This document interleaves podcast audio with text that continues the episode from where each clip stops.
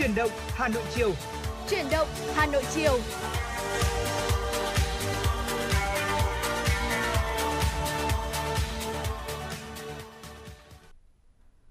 Tuấn Anh và Bảo Nhật xin kính chào quý vị và các bạn. Chào mừng quý vị và các bạn đã quay trở lại với chương trình Chuyển động Hà Nội chiều phát trên sóng FM tần số 96 MHz của Đài Phát thanh và Truyền hình Hà Nội.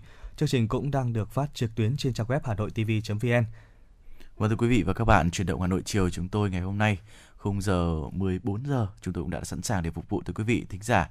Những thông tin về chuyển động mới nhất của thủ đô Hà Nội bên cạnh đó thì cũng không quên uh, gửi đến cho quý vị thính giả những uh, yêu cầu âm nhạc trong buổi chiều ngày hôm nay để giúp cho chúng ta có một buổi chiều làm việc với nhiều năng lượng và hiệu quả hơn. Và hiện tại thì những gì mà chúng tôi đang cập nhật được liên quan tình hình về thời tiết có lẽ là ngày hôm nay thì chúng ta cũng có thể cảm nhận được một cái nền thời tiết hơi xe lạnh một chút và dạ. nhiều người cũng có nói là cảm giác giống Tết quá quý vị dạ. bởi vì lại còn có cả mưa phùn lại một chút hơi rét rét một chút đúng không ạ sương mù anh ạ yeah. Dạ. à, nhưng mà như thế thì mình cũng hết sức lưu tâm dạ. uh, trong một cái quãng thời gian gọi là lạnh khô lạnh hanh thì uh, không khí ừ. đã có những cái sự nồm ẩm hơn Uh, nhưng tuy nhiên mình cũng hết sức lưu tâm bởi vì những cái sự biến động của thời tiết như thế cũng sẽ gây ảnh hưởng đến sức khỏe của mình rất nhiều đặc biệt với những ai mà mình gặp những cái vấn đề liên quan đến hô hấp ấy quý vị thì mình ra ngoài cũng hết sức lưu tâm. Khẩu trang thì chắc là không thể thiếu được rồi. Vừa đảm dạ. bảo 5 k bên cạnh đó thì mình cũng bảo vệ sức khỏe của mình trước những cái tác động của thời tiết nữa. Ngày hôm nay thì cũng có một số những công việc đã ra ngoài rồi nhưng mà tôi vẫn phải vòng về nhà để lấy thêm áo. Bởi vì biết là buổi chiều tối ngày hôm nay cũng có thể là không khí nó vẫn giữ ở mức như thế thôi nhưng mà nó cũng sẽ khiến cho mình cảm thấy lạnh hơn. Ừ. bởi vì uh, có thêm một chút mưa nữa quý vị mặc dù dạ. là mưa phùn nhỏ thôi nhưng mà nếu mà ai không để ý cứ bảo là thôi mưa nhỏ mình cứ đi tiếp với quý vị là kiểu gì cũng sẽ bị ướt à, vâng. mà ướt là cũng sẽ ảnh hưởng sức khỏe đúng không ạ rõ ràng là như vậy à, ngày hôm nay thì à, tôi cũng như anh bảo nhật đi trên đường cũng cảm giác là bị à, lạnh hơn rất là nhiều yeah. đối lập hẳn với ngày hôm qua ừ. thì trời nắng và tôi có ăn mặc khá là mát mẻ hơn một chút. Ừ. Ngày hôm nay thì cũng với cái phong cách đó mang ra đường, yeah.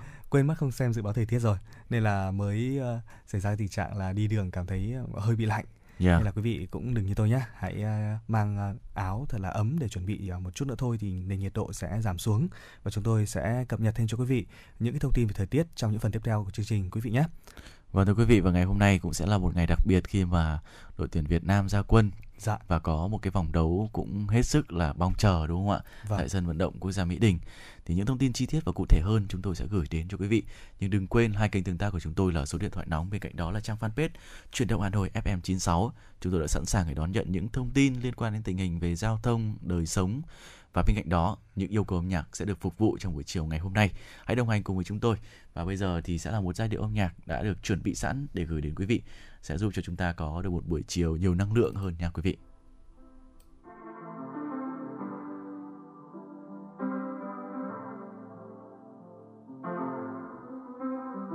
I got my peaches out in Georgia. Oh yeah, shit. I get my weed from California. That's that shit. I took my chick up to the north, yeah. Badass bitch. I get my light right from the source, yeah. Yeah, that's it.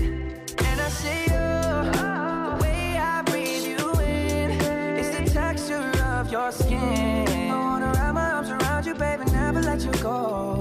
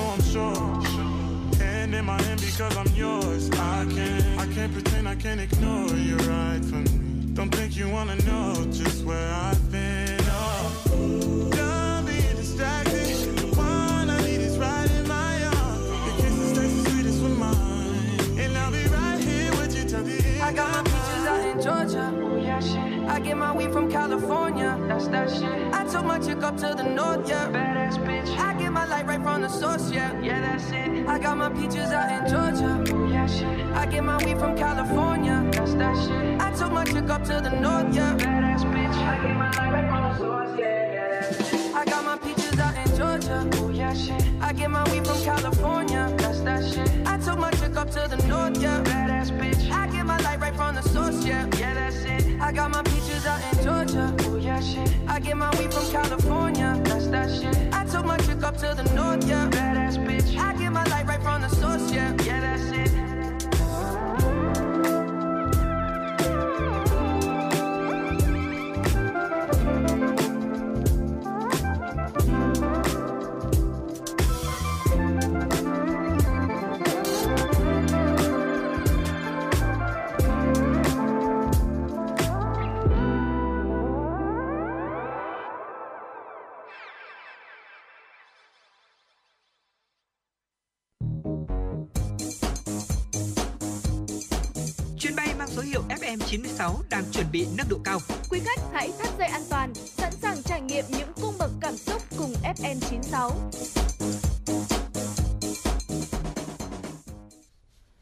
Trở lại với chương trình ngày hôm nay, xin mời quý vị thính giả chúng ta sẽ cùng bắt đầu buổi chiều với một số tin tức liên quan đến tình hình dịch Covid-19. Thưa quý vị, Ủy ban nhân dân thành phố Hà Nội vừa có công văn gửi Sở Y tế Hà Nội, Sở Du lịch Hà Nội và Ủy ban nhân dân các quận, huyện Hoàn Kiếm, Hà Đông, Ba Đình, Sóc Sơn về việc bổ sung đối tượng cách ly tập trung y tế là người tiếp xúc gần F1 do người cách ly tự nguyện chi trả chi phí tại các khách sạn cách ly. Theo đó, tính đến ngày 11 tháng 11, Ủy ban nhân dân thành phố Hà Nội đã ban hành quyết định thành lập cơ sở cách ly y tế tập trung phòng chống dịch COVID-19 tại 23 khách sạn trên địa bàn với tổng số 2.640 phòng, tương đương 4.253 giường. Từ ngày 1 tháng 6 năm 2020 đến ngày 11 tháng 11 năm 2021, các khách sạn này đã đón và phục vụ 107.120 khách, trong đó 106.237 khách đã hoàn thành cách ly y tế tập trung. Căn cứ tình hình diễn biến dịch bệnh COVID-19 trên địa bàn thành phố, căn cứ nhu cầu cách ly y tế các trường hợp tiếp xúc gần với ca bệnh COVID-19 F1 tại khách sạn do người cách ly tự nguyện chi trả phí, căn cứ tờ trình số của Liên Sở Du lịch Y tế về việc đề xuất cho phép một số khách sạn thực hiện cách ly y tế phòng chống dịch COVID-19 trên địa bàn thành phố được đón đối tượng F1 do người cách ly tự nguyện chi trả phí. Văn bản của Sở Y tế báo cáo về việc giả soát điều kiện cách ly tập trung y tế cho người tiếp xúc gần F1 tại khách sạn do người cách ly tự nguyện chi trả phí. Ủy ban nhân dân thành phố đồng ý cho 12 khách sạn cách ly tập trung bổ sung đối tượng cách ly tập trung là người tiếp xúc gần F1 tại khách sạn do người cách ly tự nguyện chi trả phí. Ủy ban nhân dân thành phố Hà Nội cũng giao Ủy ban nhân dân các quận, huyện Hoàn Kiếm, Hà Đông, Ba Đình, Sóc Sơn phối hợp với Sở Y tế, Sở Du lịch triển khai phương án cách ly tập trung, bổ sung đối tượng là người tiếp xúc gần F1 tự nguyện chi trả chi phí tại cơ sở cách ly tập trung của 12 khách sạn trên. Thời gian thực hiện kể từ ngày 15 tháng 11. Bên cạnh đó, Ủy ban nhân dân thành phố Hà Nội cũng giao Sở Y tế chủ trì phối hợp Sở Du lịch giám sát, theo dõi các khu cách ly tập trung tại 12 khách sạn để thực hiện theo đúng quy định của Trung ương, Bộ Y tế và của Ủy ban nhân dân thành phố. Vâng thưa quý vị, một thông tin khác nữa liên quan đến việc thí điểm ngay cách ly F1 tại nhà và điều trị F0 tại cơ sở. Ủy viên Bộ Chính trị, Bí thư Thành ủy, trưởng đoàn đại biểu Quốc hội thành phố Hà Nội Đinh Tiến Dũng cũng khẳng định, diễn biến dịch COVID-19 trên địa bàn Hà Nội đang thay đổi hàng ngày và rất phức tạp. Nhiệm vụ đặt ra đối với các cấp, các ngành và người dân thủ đô lúc này là phải chuẩn bị sẵn sàng cho tình huống có số ca F0 tăng cao. Triển khai ngay thí điểm cách ly F1 tại nhà và điều trị F0 thể nhẹ và không triệu chứng tại cơ sở y tế. Dự báo số ca F0 phát sinh trong những ngày tới sẽ tiếp tục tăng cao do nguồn lây đã tồn tại trong cộng đồng và nhiều người dân trở về từ các địa phương có dịch mà chưa thực hiện nghiêm các biện pháp về phòng chống dịch theo đúng quy định. Bí thư Thành ủy Đinh Tiến Dũng cũng cảnh báo, tâm lý chủ quan cũng ngày càng phổ biến. Trong đó, nhiều người dân chưa thực hiện nghiêm 5K, nhiều cơ sở kinh doanh dịch vụ, chợ dân sinh chưa chấp hành nghiêm quy định phòng chống dịch khi không yêu cầu khách quét mã QR, khai báo y tế, thậm chí là có cơ sở hoạt động trái phép. Qua đó thì cho thấy diễn biến dịch COVID-19 hiện nay tại Hà Nội có nguy cơ bùng phát mạnh. Do đó, Thường trực Thành ủy Hà Nội yêu cầu tiếp tục phát huy sức mạnh tổng hợp của cả hệ thống chính trị và nhân dân tham gia phòng chống dịch COVID-19, thực hiện đồng bộ các giải pháp, trọng tâm là nâng cao ý thức tự giác phòng bệnh, thực hiện nghiêm 5K của người dân. Đặc biệt, không vì độ phủ vaccine phòng COVID-19 rộng mà sinh ra chủ quan. Các đơn vị địa phương phải chuẩn bị sẵn sàng mọi điều kiện cần thiết theo phương châm bốn tại chỗ và nâng cao năng lực y tế từ thành phố xuống đến cơ sở. Sở Y tế phối hợp với Sở Giáo dục và Đào tạo các quận, huyện, thị xã tiếp tục chuẩn bị các điều kiện cần thiết để sẵn sàng tổ chức tiêm vaccine phòng COVID-19 cho trẻ dưới 18 tuổi khi Bộ Y tế phân bổ vaccine, đảm bảo tuyệt đối an toàn. Vaccine về đến đâu, tiêm hết ngay đến đó. Bí thư Thành ủy Hà Nội Đinh Tiến Dũng đề nghị Bộ Y tế quan tâm phân bổ vaccine cho Hà Nội để tiêm cho trẻ em dưới 18 tuổi như kế hoạch, tạo điều kiện cho thành phố thiết lập trạng thái thích ứng an toàn, linh hoạt, kiểm soát hiệu quả dịch bệnh COVID-19. Thưa quý vị, ngày hôm nay, Công an thành phố Hà Nội thông tin, bắt đầu từ 7 giờ hôm nay, Công an quận Long Biên đã triển khai cấp căn cước công dân lưu động trên xe buýt. Đây là một mô hình mới, sáng tạo, cơ động, linh hoạt, bảo đảm hiệu quả và tiến độ cấp căn cước công dân gắn chip điện tử. Ghi nhận ngay từ sáng sớm, tổ cấp căn cước công dân lưu động của Công an quận Long Biên đã chuẩn bị các trang thiết bị, phương tiện, lắp đặt hệ thống máy móc, bảo đảm hoạt động thu nhận hồ sơ căn cước công dân được vận hành thuận lợi, nhanh chóng trên các phương tiện xe buýt tạm được hoán cải phục vụ việc cấp căn cước công dân. Trong sáng hôm nay, hơn 200 công nhân của công ty cổ phần Hanen Plastic, phường Thạch Bàn, quận Long Biên đã được làm các thủ tục cấp căn cước công dân gắn chip. Không mất thời gian đi lại, không phải mang theo nhiều giấy tờ, mỗi người dân chỉ mất ít phút để cùng lực lượng công an hoàn thiện các thủ tục. Dự kiến mỗi ngày xe buýt cấp căn cước công dân sẽ tiếp nhận hoàn thiện 500 hồ sơ. Công an quận Long Biên là đơn vị đầu tiên trong toàn thành phố áp dụng việc sử dụng xe buýt để cấp căn cước công dân lưu động. Trên xe buýt cũng có dán nhãn mã QR để người dân khai báo di chuyển nội địa trên ứng dụng VNAD của Bộ Công an, phục vụ công tác truy vết F0, F1 khi cần. Dự kiến hoạt động cấp căn cước công dân lưu động sẽ được Công an quận Long Biên triển khai từ ngày 16 đến hết ngày đến hết tháng 11 năm 2021. Và thưa quý vị, vừa rồi là những à, thông tin à, đáng chú ý trong buổi chiều ngày hôm nay mà chúng tôi muốn truyền tải đến cho quý vị và các bạn. Ở trong những à, mục giao lưu với những cái chủ đề mà chúng tôi sẽ cùng chia sẻ với nhau trong những cái chương trình của truyền động Hà Nội chiều ngày hôm nay, Tuấn Anh cùng với anh Bảo Nhật muốn gửi đến cho quý vị và các bạn À, một cái câu chuyện về một cái tấm gương người tốt việc tốt tại thành phố Hồ Chí Minh, một người à, chủ quán cà phê thôi nhưng mà à, đã có thể là sử dụng những cái điều mình đang có trong cái cuộc sống để trợ giúp và giúp đỡ những hoàn cảnh khó khăn không nơi nương tựa. Và chúng ta hãy cùng lắng nghe cái câu chuyện này nhé. Vâng thưa quý vị, uh, truyền thống lá lành đùm lá rách của nhân dân Việt Nam thì đã thể hiện ngày càng uh, được thấy rõ ràng hơn đặc biệt là trong những cái lúc mà đất nước đang rơi vào những cái tình cảnh khó khăn và chắc chắn rồi những cái câu chuyện như thế sẽ không hề hiếm thấy. Một trong những cái câu chuyện có thể là giản dị thôi nhưng chúng tôi cũng xin phép được chia sẻ. Cũng phần nào đó giúp cho quý vị có thể hình dung được rõ hơn những tinh thần và phẩm chất của người dân Việt Nam đặc biệt là đối với những người uh, khó khăn cơ nhỡ thì đây cũng sẽ là một trong những điều mà hết sức tuyệt vời. Người ta gọi là một miếng khi đói và một gói khi no đúng không ạ? Trong những lúc cơ nhỡ mà được những cái sự giúp đỡ dù là nhỏ nhặt thôi cũng sẽ giúp cho họ có được niềm tin nhiều hơn vào cuộc sống. Câu chuyện về ông Lê Thanh Tùng 75 tuổi quê ở Tiền Giang một người đang mưu sinh bằng nghề bán ve chai. Khách quen của quán 439 kể lại là trước đây khi chưa có dịch thì buổi tối ông thường ra đường 3 tháng 2 để xin cơm từ thiện. Có hôm người ta cho 2 đến 3 phần thì mang về chia cho những người khó khăn ở đây ăn cùng. Mấy người uh, lúc đó về khuya lắm, gần 1 giờ sáng thì mới về. Bây giờ dịch bệnh nguy hiểm nên ông không đi nữa, có gì thì ăn đó. Là khách ở quán võng này đã 2 năm rồi, ông Tùng thân thiết với chủ quán như người nhà.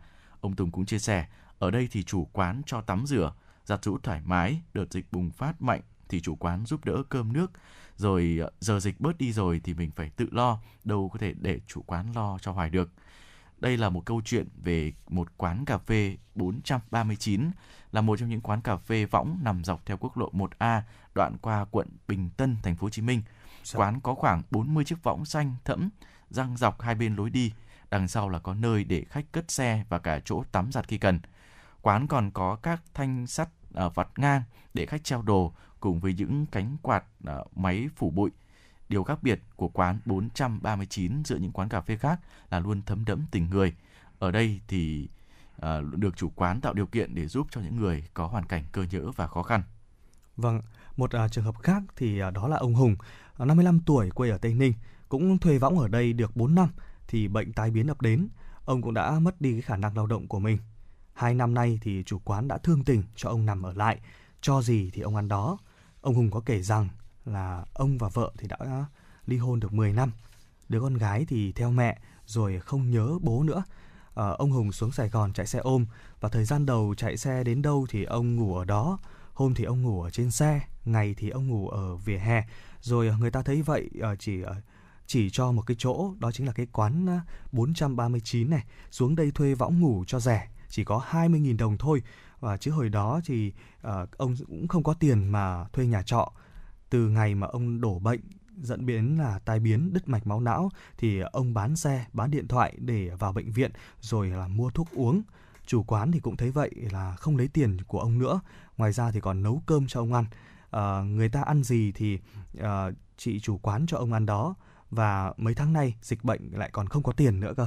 À, thì khi mà hết thuốc à, tay chân nó bị co rút lại này uh, nó bị đau đớn thì cũng được uh, chị chủ quán chăm sóc rất là tận tình và thưa quý vị, uh, chia sẻ với những vị khách đặc biệt nương náu nhiều năm ở đây thì bà Nguyễn Thị Quy 50 tuổi là chủ của quán võng cũng vui vẻ chia sẻ là tôi mở quán võng này được 7 năm rồi. Tại thấy người ta không có chỗ ngủ nên mình mở ra cho người ta ngủ thôi, chứ để người ta ngủ ở gầm cầu ngoài đường thì tội lắm.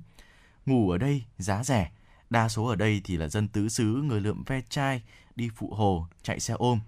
Có khi vợ chồng con cái dẫn nhau tới đây ở. Tôi bao tắm giặt vệ sinh sạch sẽ, nước đá uống thoải mái mà chỉ lấy mỗi 20.000 đồng mỗi ngày mà thôi. Cũng theo lời kể của bà Quy thì thời điểm dịch bệnh chính quyền đến kiểm tra nhưng vẫn cho khách ở kẹt lại chừng khoảng 20 người và mình đóng cửa cho họ ở trong nhà luôn chứ bắt họ đi ra ngoài họ mang bệnh họ chết rồi sao mà đi ra rồi thì họ ngủ dưới gầm cầu lại bị đuổi, bị bắt. Một hoàn cảnh éo le khác là cụ ông Cao Quang Vinh, 76 tuổi, quê ở Sóc Trăng cũng chia sẻ là buổi sáng thì tôi đạp xe lên khu công nghiệp Tân Tạo bán vé số, tới chiều thì về đây nấu nướng nghỉ ngơi. Đợt dịch vừa rồi thì tôi kẹt ở đây không về quê được. Cả hai vợ chồng tôi thì đều bị F0, cách ly hết gần một tháng mà may mắn khỏi bệnh. Tôi chỉ mới đi bán lại được gần một tháng nay thôi. Trước đây thì bán được 200 tờ, mà nay thì 100 tờ mỗi ngày là tốt lắm rồi. Dịch bệnh khó khăn nên cũng ít người mua. Đó là câu chuyện về một tấm lòng đẹp của bà chủ quán cà phê số 439 đã lan tỏa được tình yêu thương và giúp đỡ những mảnh đời kém may mắn. Và thông qua chương trình này thì cũng xin chúc cho quán 439 cùng với à, bà chủ nhà là Quy thật nhiều sức khỏe và thành công để có thể giúp đỡ được nhiều hơn nữa những người có hoàn cảnh khó khăn và cơ nhỡ như vậy. Dạ vâng ạ, hy vọng với uh, câu chuyện uh, nghĩa tình vừa rồi thì sẽ tiếp thêm cho quý vị uh, một cái động lực, một cái niềm tin, uh, một cái tình yêu thương uh, trong uh, một buổi chiều uh, khá là mưa gió tại Hà Nội như thế này yeah. Dạ. nhé. Uh, còn bây giờ thì chúng ta sẽ cùng uh, tạm gác lại những câu chuyện, những chủ đề và những tin tức. Hãy cùng nhau thư giãn với một giai điệu âm nhạc của chương trình. Xin mời quý vị cùng lắng nghe ca khúc Ta còn đây với sự thể hiện của Chester T và Ramastic.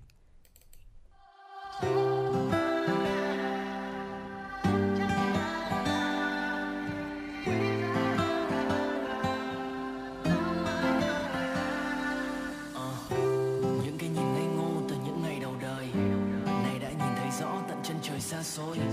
Nhìn được xa ý nghĩa của từng ánh mắt giọng nói, từng hành trình mới lên loại cảm hứng trong tôi. Dòng chuyện như dòng nước băng bạc qua trăm thước, không ngại để cho tâm tôi say sưa bằng nhìn về phía trước. Để sẽ đến ngày, ký ức này được sớm lấp đầy bởi ngàn năm chuyện này. Những bài học mà tạo hóa là thầy. Dòng chuyện như dòng nước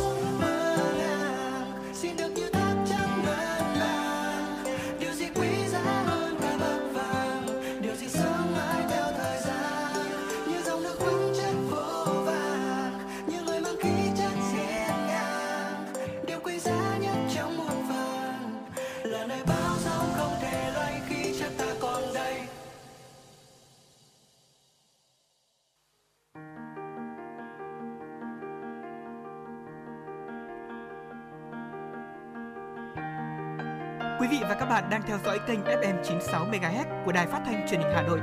Hãy giữ sóng và tương tác với chúng tôi theo số điện thoại 024 3773 6688. FM 96 đồng hành trên mọi nẻo đường.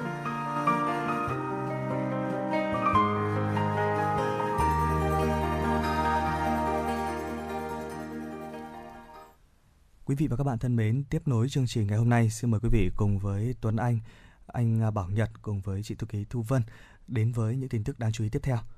Thưa quý vị, đã gia hạn à, tại Hà Nội giảm hơn à, 22.600 tỷ đồng tiền thuế đất, tiền thuế. Thông tin trên được đưa ra tại hội nghị trực tuyến tại Cục Thuế Hà Nội đã tháo gỡ khó khăn đối với doanh nghiệp, người nộp thuế trên địa bàn thành phố Hà Nội trong bối cảnh dịch Covid-19 diễn ra ngày hôm nay. Thưa quý vị, phát biểu khai mạc Cục trưởng Cục Thuế Mai Sơn cho biết, tiếp nối thành công của chương trình hỗ trợ trực tuyến tháng 7 năm 2021 và tiếp tục lắng nghe nhu cầu của người nộp thuế, triển khai các quy định của Bộ Tài chính về hóa đơn điện tử. Cục Thuế Hà Nội tổ chức chương trình hội nghị đối thoại trực tuyến trên website lần thứ hai tại địa chỉ http 2 gạch chéo gạch chéo hà nội chấm ờ, ggt.gov.vn thời gian từ 8 giờ 30 đến 11 giờ 30 và từ 13 giờ 30 đến 16 giờ 30. Hội nghị hướng tới cung cấp các thông tin về giải pháp tháo gỡ khó khăn cho doanh nghiệp trong giờ, thời gian tới, nhất là khi Hà Nội đang bước vào giai đoạn bình thường mới. Qua đó trao đổi, giải đáp các khó khăn, vướng mắc của doanh nghiệp, các nhà đầu tư trong và ngoài nước đối với các doanh nghiệp ngoài quốc doanh, doanh nghiệp có vốn đầu tư nước ngoài, FDI. Nếu sau hội nghị này vẫn còn vướng mắc cần tiếp tục tháo gỡ, Cục Thuế Hà Nội sẽ tổ chức hội nghị để đáp ứng đúng theo chủ trương của thành phố. Khẳng định Hà Nội là điểm đến của các nhà đầu tư. Cũng theo Cục trưởng Cục Thuế Hà Nội Mai Sơn, nắm bắt tinh thần hỗ trợ của chính phủ, chỉ đạo thành phố Hà Nội, Bộ Tài chính, Tổng cục Thuế, Tổng cục Thuế Hà Nội, Cục Thuế Hà Nội đã tích cực triển khai tuyên truyền các chính sách thủ tục để doanh nghiệp, người nộp thuế trên địa bàn được thụ hưởng kịp thời đúng đối tượng. Thưa quý vị, ngày 16 tháng 11, giá thịt lợn trên địa bàn cả nước tiếp tục giảm từ 1 đến 3.000 đồng trên 1 kg so với ngày hôm qua. Tại miền Bắc, giá lợn hơi được thu mua trong khoảng từ 42 đến 46.000 đồng trên 1 kg. Tại Hà Nội, giá lợn hơi giảm khoảng 3.000 đồng trên 1 kg. Hiện được thu mua với mức là 42.000 đồng trên 1 kg. Theo nhận định của Bộ Nông nghiệp và Phát triển Nông thôn, gần đây số lượng lợn xuất chuồng tăng lên, giá lợn hơi tiếp tục giảm. Dự kiến sau khi người chăn nuôi bán đi lượng lớn quá lứa, đàn lợn giảm, cộng với nhu cầu tiêu thụ dịp Tết Nguyên đán nhâm dần 2022 và các lễ hội dịp cuối năm là điều kiện để giá thịt lợn tăng trở lại. Vì vậy, cùng với các biện pháp hỗ trợ của ngành chức năng, người dân cần duy trì tái đàn để chăn nuôi, phục vụ nhu cầu của thị trường, đảm bảo kinh tế gia đình. Trước thực trạng giá lợn hơi sụt giảm, giá thức ăn tăng cao, Bộ Nông nghiệp và Phát triển Nông thôn phối hợp với các cơ quan liên quan, địa phương, doanh nghiệp, xúc tiến đẩy mạnh tiêu thụ, sử dụng thịt lợn trong nước nhằm chia sẻ khó khăn với người chăn nuôi. đồng thời tăng cường quản lý giá bán sản phẩm đầu vào phục vụ chăn nuôi như thức ăn, thuốc thú y. Đến 11 giờ sáng nay, giá vàng trong nước tiếp tục tăng mạnh, vượt mốc 61 triệu đồng một lượng. Tại công ty vàng bạc đá quý Sài Gòn, giá vàng miếng SCG tăng 350.000 đồng một lượng cả ở chiều mua vào và bán ra so với phiên sáng nay. Nếu so với chốt phiên hôm qua 15 tháng 11, giá vàng tăng 550.000 đồng một lượng cả ở chiều mua và bán. Hiện giá vàng giao dịch ở mức 60,60 đến 61,32 triệu đồng một lượng mua vào và bán ra. Giá vàng miếng tại tập đoàn vàng bạc đá quý Doji cũng tăng 350.000 đồng chiều mua vào và 400.000 đồng chiều bán ra so với đầu giờ sáng, lên 60,45 đến 61,15 triệu đồng một lượng mua vào bán ra. So với chốt phiên hôm qua, giá vàng tăng 650.000 đồng một lượng ở chiều mua và 550.000 đồng một lượng ở chiều bán ra. Ngày hôm nay, Hội khuyến học Hà Nội tổ chức tọa đàm xây dựng các mô hình gia đình học tập, dòng họ học tập, cộng đồng học tập, đơn vị học tập trong điều kiện bình thường mới. Mặc dù dịch COVID-19 diễn biến phức tạp, thành phố Hà Nội thực hiện giãn cách khá dài ngày. Tuy nhiên, với sự nỗ lực của đội ngũ cán bộ làm công tác khuyến học, phong trào xây dựng các mô hình học tập vẫn được duy trì. Toàn thành phố có hơn 1,4 triệu gia đình được công nhận gia đình học tập, đạt 70% tổng số gia đình trên địa bàn thành phố. Gần 8.200 dòng họ được công nhận dòng họ học tập, đạt 68%, hơn 5.300 cộng đồng được công nhận cộng đồng học tập, đạt 87% và hơn 3.000 đơn vị được công nhận đơn vị học tập, đạt 92%. Năm 2021, các cấp hội khuyến học thành phố Hà Nội phấn đấu mỗi mô hình học tập tăng 5% so với năm 2020. Ý kiến của đại diện một số hội khuyến học quận, huyện tham gia tọa đàm đã làm rõ thêm những kết quả, sự nỗ lực của các hội viên hội khuyến học các cấp trong việc duy trì, xây dựng các mô hình học tập thời gian qua. Thảo luận về nội dung, phương thức tổ chức hoạt động phù hợp với điều kiện bình thường mới, với mục tiêu vừa đảm bảo an toàn phòng chống dịch COVID-19, vừa hoàn thành mục tiêu đề ra. Đồng thời, các ý kiến cũng thể hiện quyết tâm khắc phục một số vấn đề còn tồn tại, như nhận thức của một bộ phận người dân về việc xây dựng các mô hình học tập còn hạn chế. Một số gia đình, dòng họ, cộng đồng, đơn vị chưa thấy rõ tác dụng của việc xây dựng các mô hình học tập đối với phong trào toàn dân đoàn kết, xây dựng nông thôn mới, xây dựng đô thị văn minh. Theo Tổng công ty Đường sắt Việt Nam, 21% hành khách mua vé trực tiếp tại nhà ga, còn lại 79% mua online. Sau 24 giờ mở bán vé tàu Tết nhâm dần, tổng số vé bán ra là 2 triệu 200 xin lỗi quý vị 2.243 vé, tương đương doanh thu gần 3 tỷ đồng. Ngành đường sắt đã giảm 10% giá vé trong 10 ngày đầu mở bán. Ngoài ra hành khách là sinh viên còn được giảm thêm 20% giá vé. Khách mua vé khứ hồi được giảm thêm 5%. Mua vé tàu dịp Tết thấp điểm sẽ được giảm tới 40% giá vé. Theo kế hoạch, đợt đầu sẽ mở bán vé các đoàn tàu chạy tuyến Bắc Nam gồm SE1, 2, SE3, 4, SE5, 6, SE7, 8 và một đôi tàu chặng ngắn Sài Gòn Đà Nẵng với khoảng 36.000 chỗ ngồi. Các tuyến chuyến tàu phục vụ Tết sẽ áp dụng các biện pháp phòng chống dịch theo quy định, chẳng hạn như thực hiện việc phun khử trùng trên tàu, dưới ga, thực hiện giãn cách đối với hành khách tại phòng đợi. Trên tàu trang bị dung dịch sát khuẩn tại các khu vực công cộng. Hành khách có thể mua vé qua 3 phương thức, trực tiếp tại các cửa bán vé trong các ga đường sắt hoặc qua đại lý bán vé tàu hỏa của Đường sắt Việt Nam. Mua qua tổng đài bán vé và chăm sóc khách hàng đầu số 1900 0109 và 1900 1520 hoặc mua trực tuyến qua các trang web dsvn.vn, vé tàu online.vn, vé tàu.com.vn hay trên các ứng dụng như Momo, Viettel Pay, VNPay, Vimo. Và bên cạnh đó, ngành đường sắt vẫn nhận chuyên chở các phương tiện cá nhân khi hành khách có nhu cầu có thể liên hệ trực tiếp tại ga, nơi đi hoặc qua cổng đài hoặc qua tổng đài chăm sóc khách hàng để liên hệ và gửi phương tiện của mình. Và thưa quý vị và các bạn, vừa rồi là một số những thông tin mà chúng tôi mới cập nhật được. Bên cạnh những thông tin liên quan đến giá tàu và các phương tiện à, công cộng đã được nối lại ở, ở rất nhiều nơi rồi thì uh, việc mà chúng ta có thể đến được một số những nơi để có thể du lịch cũng là một trong những điều mà rất nhiều quý vị thính giả chúng ta cũng quan tâm. Dạ. Và du lịch ở những hòn đảo đẹp của Việt Nam là một trong những điều không thể thiếu được rồi. Mặc dù thời điểm bây giờ không phải là mùa hè nữa, nhưng tuy nhiên với những cái khung cảnh đẹp thì chúng tôi cũng xin phép được giới thiệu tới quý vị thính giả một số những cái địa điểm uh, thu hút để ờ, trong thời gian sớm nữa khi mà chúng ta có thể kiểm soát tốt hơn về tình hình dịch bệnh thì chúng ta vẫn có thể đến được những nơi này du lịch và có những trải nghiệm tuyệt vời. Vâng thưa quý vị, ờ, ngay sau đây thì ờ, hãy cùng với Tuấn Anh và anh Bảo Nhật cùng nhau tìm hiểu về năm hòn đảo đẹp như thiên đường ở tại Việt Nam và chúng ta sẽ cùng đến với hòn đảo đầu tiên đó là đảo Điệp Sơn ở Khánh Hòa quý vị nhé. Điệp Sơn thì là một dãy bao gồm ba hòn đảo nhỏ đó là hòn Bịp, hòn Giữa, hòn Đuốc nằm ở trong vùng biển Vịnh Vân Phong, thị trấn Vạn Giã, tỉnh Khánh Hòa. Tuy ờ, vùng biển này còn hoang sơ chưa có nhiều dấu hiệu của sự khai phá, nhưng mà Điệp Sơn thì hấp dẫn du khách bởi con đường nổi ở giữa biển kéo dài gần 700 mét quý vị nhé. Con đường cắt trắng thì sẽ rộng khoảng 1 mét, nằm giữa lòng biển trong xanh, sẽ khiến cho du khách cảm thấy vừa thích thú, vừa hồi hộp và đây là một trải nghiệm độc đáo chỉ có duy nhất ở Điệp Sơn và đã biến hòn đảo xinh đẹp này sánh ngang với à, tứ bình nổi tiếng của Khánh Hòa, đó là Bình Ba, Bình Hưng, Bình Lập và Bình Tiên. Và thưa quý vị, còn một trong những hòn đảo khác nữa mà chúng ta cũng phải kể đến ở Quy Nhơn, đó chính là đảo Kỳ Co. Đảo Kỳ Co thì nằm cách trung tâm thành phố Quy Nhơn hơn 20 km về phía đông nam. Đây được coi là một trong những địa điểm à, du lịch à, lý thú nhất tại Quy Nhơn với hai mặt giáp núi và một mặt giáp biển. Rất thích hợp cho dân phượt bằng xe máy. Không biết là anh Tuấn Anh có hay đi phượt không? Dạ, uh, Tuấn Anh thì cũng thích đi du lịch nhưng mà chưa dám đi phượt bởi vì là chưa có xe đẹp anh à, Bảo Nhật ạ. thực ra là không cần đến quá xe đẹp đâu quý vị.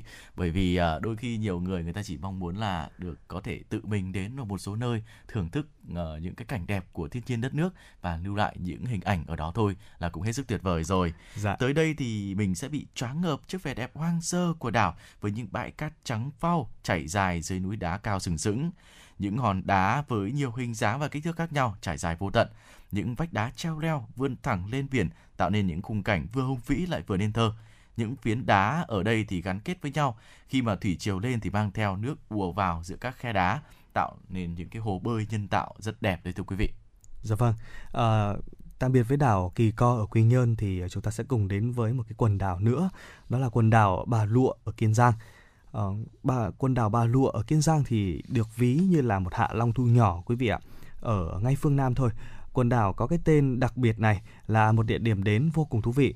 Quần thể đảo này gồm có 45 đảo lớn nhỏ ở ngoài khơi thuộc huyện Kiên Lương ở vị trí cách mũi Hòn Trông, tỉnh Bình Dạ An khoảng 7 km về phía tây và cách ngã ba Hòn 15 km về hướng đông và trong số đó thì chỉ có 10 đảo có cư dân sinh sống mà thôi, với ba đảo lớn là Hòn Heo, Hòn Ngang và Hòn Nhum Bà. Đó, ở biển ở xung quanh phần đảo Bà Lụa thì là biển nông. Và nhiều lúc thì quý vị cũng có thể là đi bộ từ hòn đảo này qua hòn đảo khác mà không cần phao hay là bất cứ cái dụng cụ hỗ trợ bơi nào. Tận hưởng một cái cảm giác rất là hào hứng khi mà đứng giữa bốn bề nước biển mênh mang. Đồng thời ờ, nhưng mà như bất cứ vùng biển nào khác hải sản ở cái quần đảo Bà Lụa cũng rất là ngon và giá cả cũng rất là phải chăng quý vị ạ. Vâng thưa quý vị, một điểm đến khác nữa mà gần với thủ đô Hà Nội hơn tại Quảng Ninh đó chính là đảo Quan Lạn. Quan Lạn là một hòn đảo xinh đẹp thuộc tỉnh Quảng Ninh. Miền biển có khá nhiều những thắng cảnh đẹp và đến với à, Quan Lạn thì chúng ta sẽ được thả mình trên những bãi biển cát trắng trải dài và lặng lẽ cảm nhận được hương vị của biển rời xa sự xô bồ của thành thị. Quan Lạn thì có ba bãi biển lớn là Quan Lạn, Sơn Hào và Minh Châu và chúng ta có thể lựa chọn đến bãi biển Sơn Hào, khu mà nhiều dịch vụ được đầu tư và đông đúc nhất tại đảo. Bãi biển rất rộng và đẹp, nước biển trong xanh hoặc là khám phá bãi biển Minh Châu, bãi biển được nhiều du khách yêu thích nhất bởi à, bãi cát phẳng tuyệt đẹp, nước biển trong vắt và cảnh quan thì đẹp mắt thưa quý vị.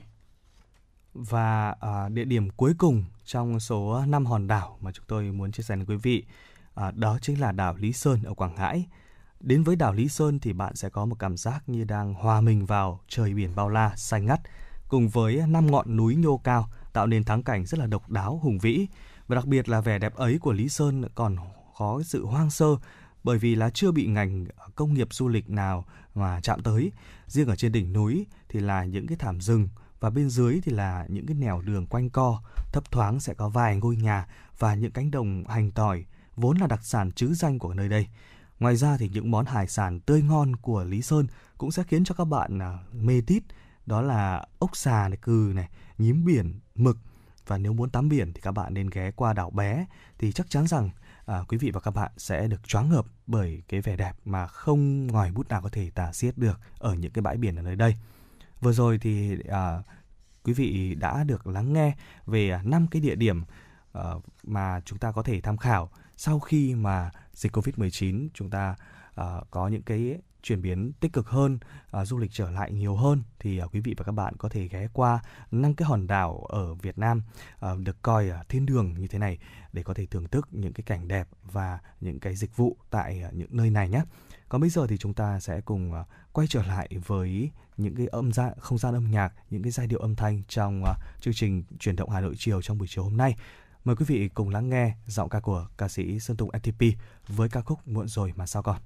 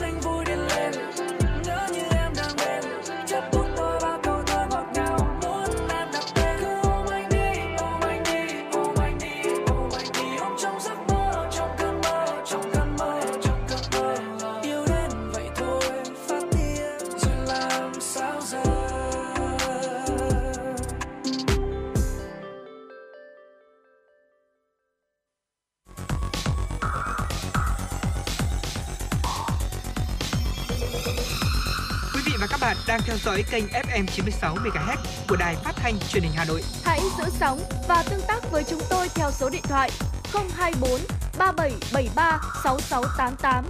FM 96 đồng hành trên mọi nẻo đường. đường. Mời quý vị quay trở lại với chuyển động Hà Nội chiều ngày hôm nay.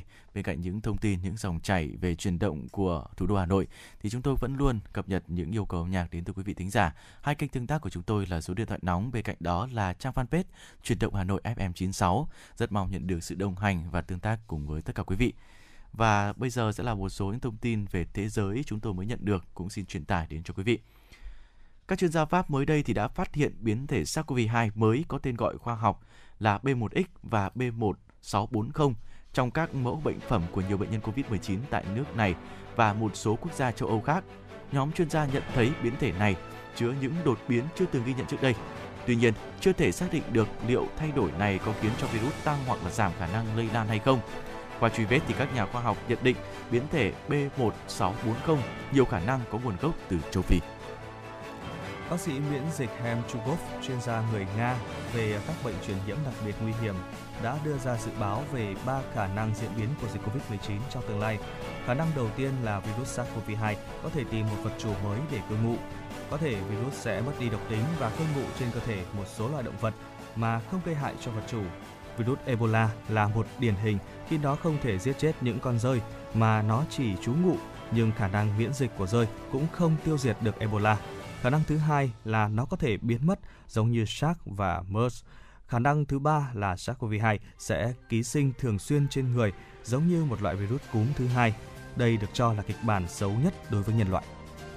Thưa quý vị, để chuẩn bị cho những chuyến đi nước ngoài thì nhiều người dân Nga đang tới Croatia để tiêm các loại vaccine COVID-19 được Liên minh châu Âu EU cấp phép trong bối cảnh vaccine Sputnik V của Nga chưa được EU phê duyệt.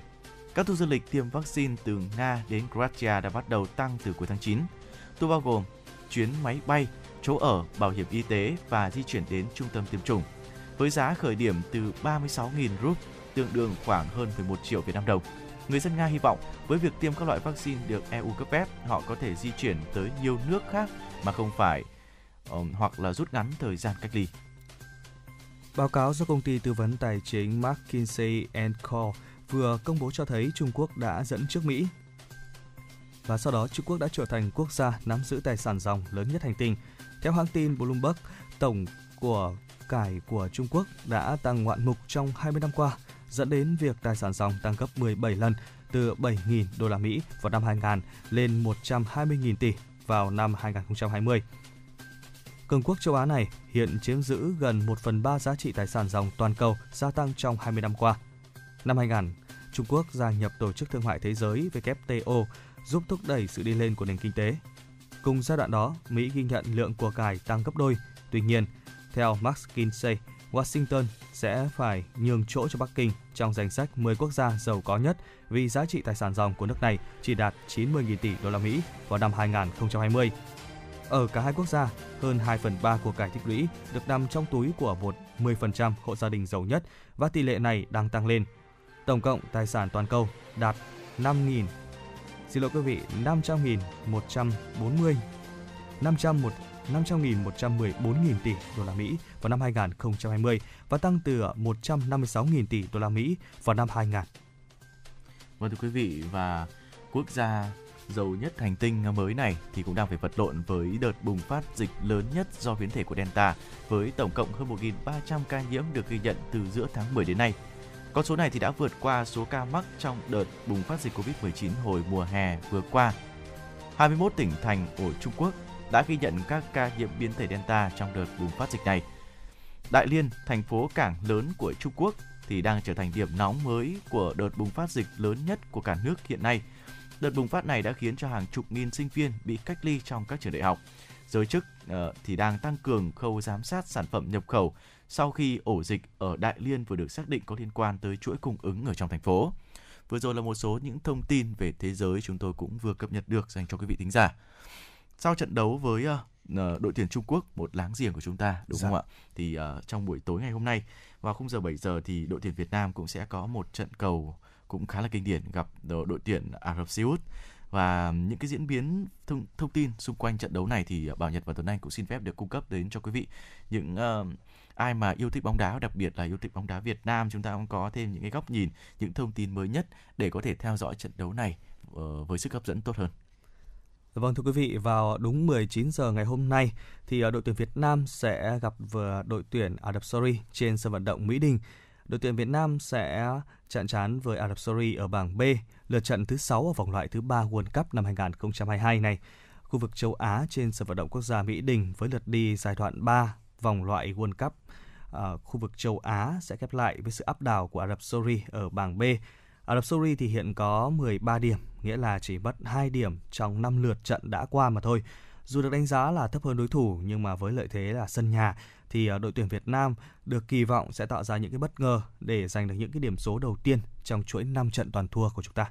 Vâng thưa quý vị, không biết là với quý vị thì mình sẽ nhận định uh, kết quả trận đấu như thế nào cũng có thể để lại bình luận uh, cùng với chúng tôi trên trang fanpage của chuyển động Hà Nội FM 96 và dự đoán kết quả của trận đấu trong buổi tối ngày hôm nay thưa quý vị.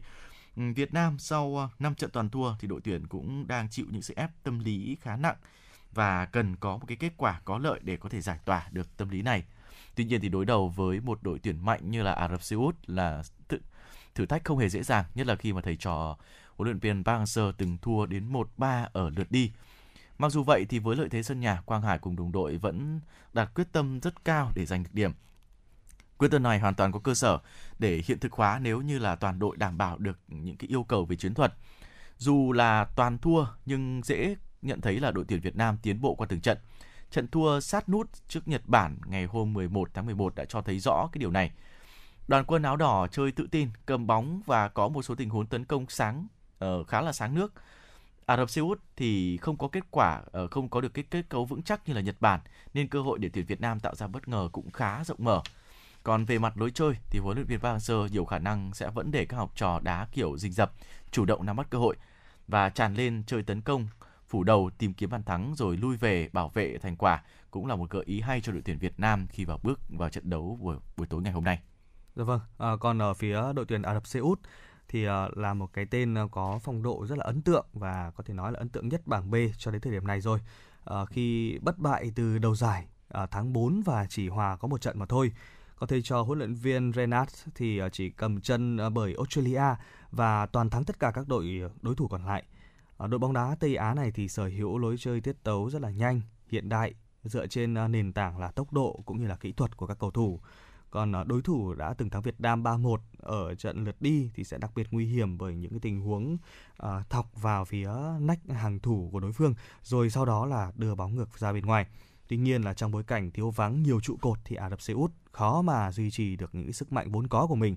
Cũng chính bởi vậy là huấn luyện viên của đội tuyển Ả Rập Xê Út à, và các cái cầu thủ đội khách thì sẽ tỏ ra khá là cẩn trọng khi mà nhắc tới trận đấu cùng với thầy trò của ông Park Hang-seo. Với một đối thủ rất là mạnh uh, khiêm nhường cũng như là nghiêm túc thì rõ ràng rằng là đội tuyển Việt Nam sẽ không hề uh, có một trận đấu dễ dàng trong buổi tối ngày hôm nay. Dự kiến về ờ, đội hình của đội tuyển Việt Nam uh, ra sân của với đội tuyển Ả Rập Xê Út thì có dự kiến là sẽ có các cầu thủ là Tấn Trường, Văn Thanh, Duy Mạnh, Ngọc Hải, cầu thủ Tiến Dũng, Hồng Duy, Hoàng Đức, Quang Hải, Xuân Trường, Công Phượng và cuối cùng là Tiến Linh vào đúng 19 giờ hôm nay. À, quý vị à, có thể là theo dõi cái trận đấu này à, để có thể à, ủng hộ cho đội tuyển Việt Nam có một cái chiến thắng sau một cái chuỗi 5 trận như thế này. Rất cần có một chiến thắng để à, vực lại tinh thần của các cầu thủ của chúng ta đúng không? Dạ vâng. Và thưa quý vị và sân vận động quốc gia Mỹ Đình thì cũng có mở cửa để đón những cái cổ động viên vào để cổ vũ cho đội tuyển quốc gia Việt Nam cũng như là những đội tuyển của Ả Rập Xê Út nhưng tuy nhiên thì với tình hình của dịch Covid như thế này thì sân vận động quốc gia Mỹ Đình cũng áp dụng rất nhiều những cái biện pháp để giúp cho có thể cải thiện cũng như là phòng chống cái sự lây lan của dịch bệnh bao gồm là cả những cái công thức về uh, xác định rồi quét mã QR 5K rồi rất nhiều những cái phương pháp khác để có thể giúp cho chúng ta vẫn đảm bảo được cái công tác phòng chống dịch bệnh. Tuy nhiên mặc dù ngày hôm nay thì chúng ta vẫn có thể xem những cái trận cầu này thông qua hình thức trực tuyến đúng không ạ? Dạ. Và mặc dù là cổ vũ ở xa thôi nhưng cũng sẽ là một trong những cái thứ giúp cho đội tuyển Việt Nam có thêm được nhiều tinh thần hơn. Hy vọng là với lợi thế sân nhà cùng với sự cổ vũ của quý vị thính giả sẽ có được thêm niềm tin giúp cho đội tuyển của chúng ta bước qua được uh, một chuỗi những cái thời kỳ đã có 5 trận mà chúng ta chưa có điểm rồi. Hy vọng dạ. trận đấu đấu này thì mọi thứ nó sẽ sáng sủa hơn. Mặc dù cũng phải nói Ả Rập Xê Út là một đối thủ rất mạnh, đã có những cái kết quả rất tốt ở trong những cái trận đấu vừa qua. Nhưng tuy nhiên nếu mà quý vị thính giả những ai mà chúng ta tham gia cổ vũ ở trong sân vận động quốc gia Mỹ Đình, mình cũng hết sức lưu tâm đến cái vấn đề liên quan đến uh, um, an toàn, an toàn uh, đặc biệt là 5K thì lúc nào mình cũng phải lưu ý rồi để uh, vừa có thể cổ vũ và xem bóng đá được cách tốt nhất bên cạnh đó thì vẫn đảm bảo được cái sức khỏe của bản thân mình cũng như là của cộng đồng nữa. À, dạ vâng, với kinh nghiệm tổ chức trận đấu lần trước trong cái mùa dịch thì lần này thì những cái đội ngũ an ninh cũng như là phòng dịch cũng đã được siết chặt lại hơn yeah. Dạ. uh, so với những cái lần trước và uh, cụ thể thì uh, tại uh, ban tổ chức thì đã có chia sẻ rằng khán giả khi tới sân thì sẽ cần có uh, những cái giấy tờ như là xuất trình giấy tờ uh, sẽ vé xem trận đấu này giấy chứng nhận hoặc là xác nhận uh, điện tử về việc mà khán giả đã tiêm đủ hai mũi vaccine ừ. uh, mũi hai thì đã phải qua 14 ngày trở lên và giấy chứng nhận đã khỏi bệnh Covid-19 thì phải trong vòng 6 tháng trở lại đây quý vị nhé. À, ngoài ra thì cũng phải à, mang theo những giấy tờ liên quan như là giấy xét nghiệm âm tính với Covid-19 trong cái thời gian tối đa là 72 giờ trước khi trận đấu diễn ra, giấy tờ tùy thân này, chứng minh thư nhân dân, thẻ căn cước hay là hộ chiếu. À, ngoài ra thì những quý vị khán giả đến xem trực tiếp trận đấu thì hãy cài đặt và sử dụng những ứng dụng là sổ sức khỏe điện tử hoặc là PC Covid để à, khai báo y tế này, thực hiện quét mã QR tại các cửa kiểm soát, thực hiện uh, nghiêm quy định 5K của Bộ Y tế và đặc biệt là phải ngồi giãn cách trên khán đài, đeo khẩu trang trong toàn bộ à, thời gian mà có mặt tại sân Mỹ Đình. À, ngoài ra thì cổ động viên cần phải có mặt tại sân từ 120 phút trước giờ diễn ra trận đấu để uh, thực hiện khai báo y tế và kiểm tra an ninh. À, không mang theo các ờ, vật dụng sắc nhọn, váo bông này, bình xịt hơi cay hay là bất kỳ các vận dụng gì tương tự có thể gây thương tích cho người khác hoặc là các chất cấm theo quy định của luật pháp Việt Nam vào với khu vực diễn ra sự kiện.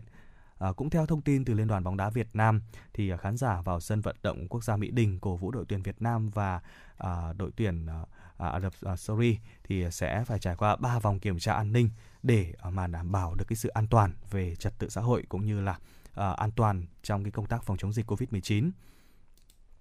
Ban tổ chức của giải đấu thì cũng uh, lưu ý rằng là uh, do các yêu cầu về phòng chống dịch nên là trong sân sẽ không tổ chức những cái hoạt động như là bán hàng ăn uống này. Khán giả thì sẽ được phép mang theo những cái đồ ăn nhẹ trong quá trình tham dự. Uh, những đồ uống thì sẽ được đặt trong túi ni lông hoặc cốc giấy không nắp. Uh, không mang theo uh, những cái chai nước vào sân, không mang theo banner quảng cáo thương hiệu các đơn vị nhà tài trợ uh, của giải vào sân cũng như là không hút thuốc lá trên khán đài trong suốt thời gian theo dõi trận đấu. Khán giả thì chủ động thực hiện xét nghiệm trước khi đến sân vận động và không đưa trẻ em lên sân vận động do là trẻ em là cái đối tượng chưa tiêm đủ uh, hai mũi vaccine. Uh, ban tổ chức thì sẽ có toàn quyền từ chối cái sự tham gia của bất kỳ khán giả nào mà không tuân theo quy định và cũng không hoàn trả lại tiền vé cho những khán giả mà không tuân theo quy định uh, khi mà đến uh, xem trực tiếp trận đấu bóng đá trong uh, uh, buổi tối ngày hôm nay. Bây giờ thì cũng là 5 giờ rồi mà 19 giờ thì trận đấu diễn ra thì có lẽ yeah. lúc này thì uh, đã có cơ số cổ động viên là chúng ta bắt đầu là chuẩn bị uh, tư trang để chúng ta lên đường đến sân Mỹ Đình để ừ. làm những cái hoạt động trước hoặc là 120 phút diễn ra trận đấu. Dạ, yeah, vâng và nói về phong độ thì Ả Rập Xê Út vừa qua thì cũng đã vừa thủ hòa thành công với đội tuyển Úc mạnh hơn ngay ở trên sân của đối phương và đội bóng Tây Á này thì còn giữ được kỷ lục bất bại 10 trận, 9 trận thắng và một trận hòa từ đầu đến năm 2021. Dạ. Trong khi đó thì tuyển Việt Nam của chúng ta thì vừa thua Nhật Bản ở 0-1 ở trận đấu gần nhất và đang có chuỗi là 6 trận toàn thua. Nhưng tuy nhiên thì với những cái sự nỗ lực và hy vọng thì chúng ta cũng có quyền để chúng ta hy vọng có một cái kết quả sáng hơn trong trận đấu vào buổi tối ngày hôm nay. Không biết dạ là với vâng. anh Tuấn Anh thì anh sẽ dự đoán kết quả trận đấu tối nay như thế nào? Em Bảo Nhật ạ, mặc dù là uh, nói nói theo uh, nghĩa chính xác là 6 trận toàn thua. Yeah. Dạ. Thế nhưng mà chúng ta đang là đấu ở nơi nào thì chúng ừ. ta cũng phải định vị lại. Đây là những cái bước chân đầu tiên của đội tuyển Việt Nam khi mà đến với trường quốc tế. Lần đầu tiên đối mặt với những cái uh, đội tuyển mà có cái sức mạnh vượt trội như vậy yeah. Dạ. thì chắc hẳn là chúng ta cái cửa thắng là rất là nhỏ rồi. Ừ. Uh, tôi cũng nghĩ rằng tất cả những cổ động viên yêu quý đội tuyển Việt Nam chúng ta cũng sẽ có được một cái tinh thần như thế. Tức là chúng ta xem một cái trận đấu với uh, cái tư thế là ngừng cao đầu. Yeah. Dạ. Tức là chúng ta rất là à, vào được đến đây vòng ừ. loại thứ ba của World Cup Mình thì là... đã là một kỳ tích rồi. Dạ, vâng, Nên và là chúng ta cũng là một trong những cái đội đại diện cho Đông Nam Á, cái đội Đúng duy rồi. nhất có thể lọt vào trong vòng loại World Cup thứ ba như thế này. Bên cạnh đó thì chúng ta cũng có thể thấy là sau mỗi trận đấu thì đội tuyển Việt Nam đã có những cái sự trưởng thành nhất định rồi và hy vọng là với những cái tiền đề như thế thì sẽ giúp cho bóng đá của Việt Nam có thể phát triển mạnh hơn trong thời gian tới. Rất khó để hy vọng trong lần đầu tiên mà chúng ta vào được cái vòng này mà có thể có được cái kết quả ừ. nó tốt được ngay đúng không ạ? Thì uh, nhưng với sự cố gắng nỗ lực và với những cái chiến thuật tôi nghĩ là hợp lý của huấn luyện viên Park Hang-seo cũng sẽ giúp cho chúng ta có được một trận đấu hay, ít nhất là một cái trận đấu hấp dẫn và, và có bàn thắng và yeah. những cái phần uh, thể hiện xuất sắc nhất của các cầu thủ trên yeah. sân nó là cái niềm vui mà chúng ta có thể thưởng thức ừ, và tôi cũng mạnh dạn uh, dự đoán kết quả trận đấu tối nay là một đều không biết là với anh Tuấn Anh thì anh sẽ dự đoán kết quả khoảng bao nhiêu một đều là một cái kết quả mà tôi thấy là khá là mỹ mãn đấy yeah. uh, uh, thế nhưng mà tôi cũng hy vọng là đội tuyển Việt Nam sẽ có thêm một cái may mắn nào đó uh, và tôi nghĩ là trận đấu này chắc chắn là cũng không ít bàn thắng đâu yeah. nên tôi nghĩ là sẽ là một cái chiến thắng nó uh, khá là gay gắt chẳng hạn như là hai uh, một chẳng hạn yeah. à, và tôi nghĩ là như thế uh, Việt Nam có thể vươn lên và uh, thực ra thì nếu và về một cách thực tế hơn thì có thể sẽ là 3-2 cho đội tuyển Việt Nam. Yeah. Hy vọng với những cái cái dự đoán như thế này thì không biết là với quý vị thì mình uh, nhận định và dự đoán kết quả trận đấu như thế nào thì cũng có thể là tương tác cùng với chúng tôi thông qua trang fanpage của chương trình là chuyển động Hà Nội FM 96 và hy vọng là bây giờ với những cái thông tin vừa rồi cũng sẽ cung cấp cho quý vị tính giả chúng ta có được thêm những cái điều mới mẻ trong buổi chiều ngày hôm nay. Bên cạnh những thông tin thì chúng tôi sẽ luôn luôn đón nhận những yêu cầu âm nhạc đến từ quý vị tính giả trong buổi chiều và sẵn sàng phục vụ, giúp cho quý vị có một buổi chiều nhiều năng lượng và làm việc hiệu quả. Vừa rồi thì thông qua trang fanpage của chương trình cũng có nhận được một yêu cầu đến từ anh Thành Trung ca khúc đã lỡ yêu em rồi của Justati. Xin mời quý vị chúng ta sẽ cùng thư giãn trước khi chúng tôi quay trở lại với những chuyên mục tiếp theo.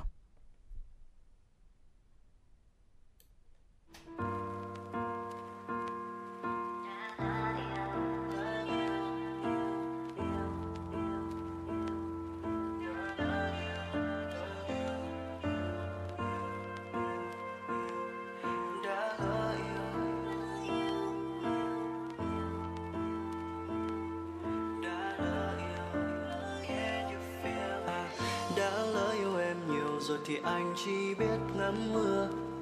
Nhìn qua hàng cây được bao nhiêu hạt mưa, là trong anh được bấy nhiêu nỗi nhớ em. Đã lỡ yêu em nhiều rồi thì anh chỉ biết đếm sao. Nhìn lên trời cao được bao nhiêu vì sao, là trong lòng anh còn bấy nhiêu những nỗi lo. Sợ mình đánh mất em khi thu vừa sang lá xanh bông úa vàng. Khi mưa còn chưa tới thay người yêu mãi oh no no. Sợ mình sẽ khiến em yêu phai nhạt hơn giữa mênh mông buồn bề. Em ơi, chờ anh với, chỉ biết nói cho em nghe.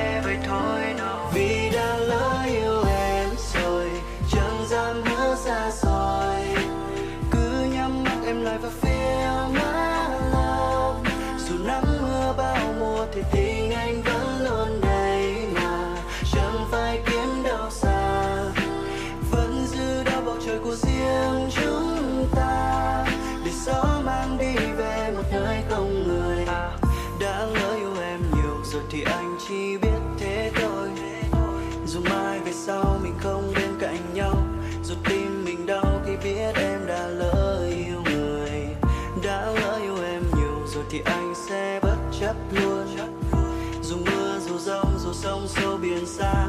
Dù nắng cháy anh cũng không hề lo. Chỉ sợ mình đánh mất em khi thu vào sang lá xa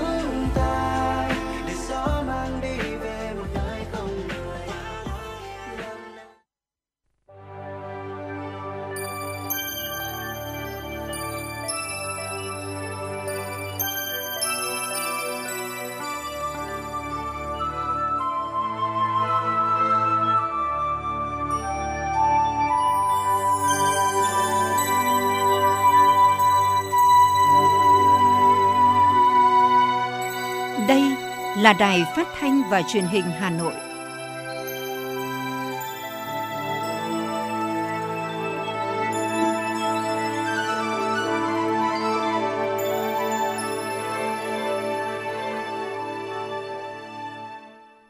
Quý vị và các bạn thân mến, bây giờ là khung giờ dành cho chương trình chuyển động Hà Nội chiều. Chương trình đã được phát sóng trực tiếp trên kênh FM tin tức Hà Nội tần số 96 MHz của Đài Phát thanh và Truyền hình Hà Nội. Chương trình này cũng đang được phát trực tuyến trên trang web hanoitv.vn. Nếu bỏ lỡ bất cứ khung giờ phát sóng này, các bạn có có thể nghe lại trên trang hanoitv.vn. Còn bây giờ thì xin mời quý vị thính giả hãy cùng với chúng tôi khám phá những thông tin hấp dẫn trong chương trình hôm nay.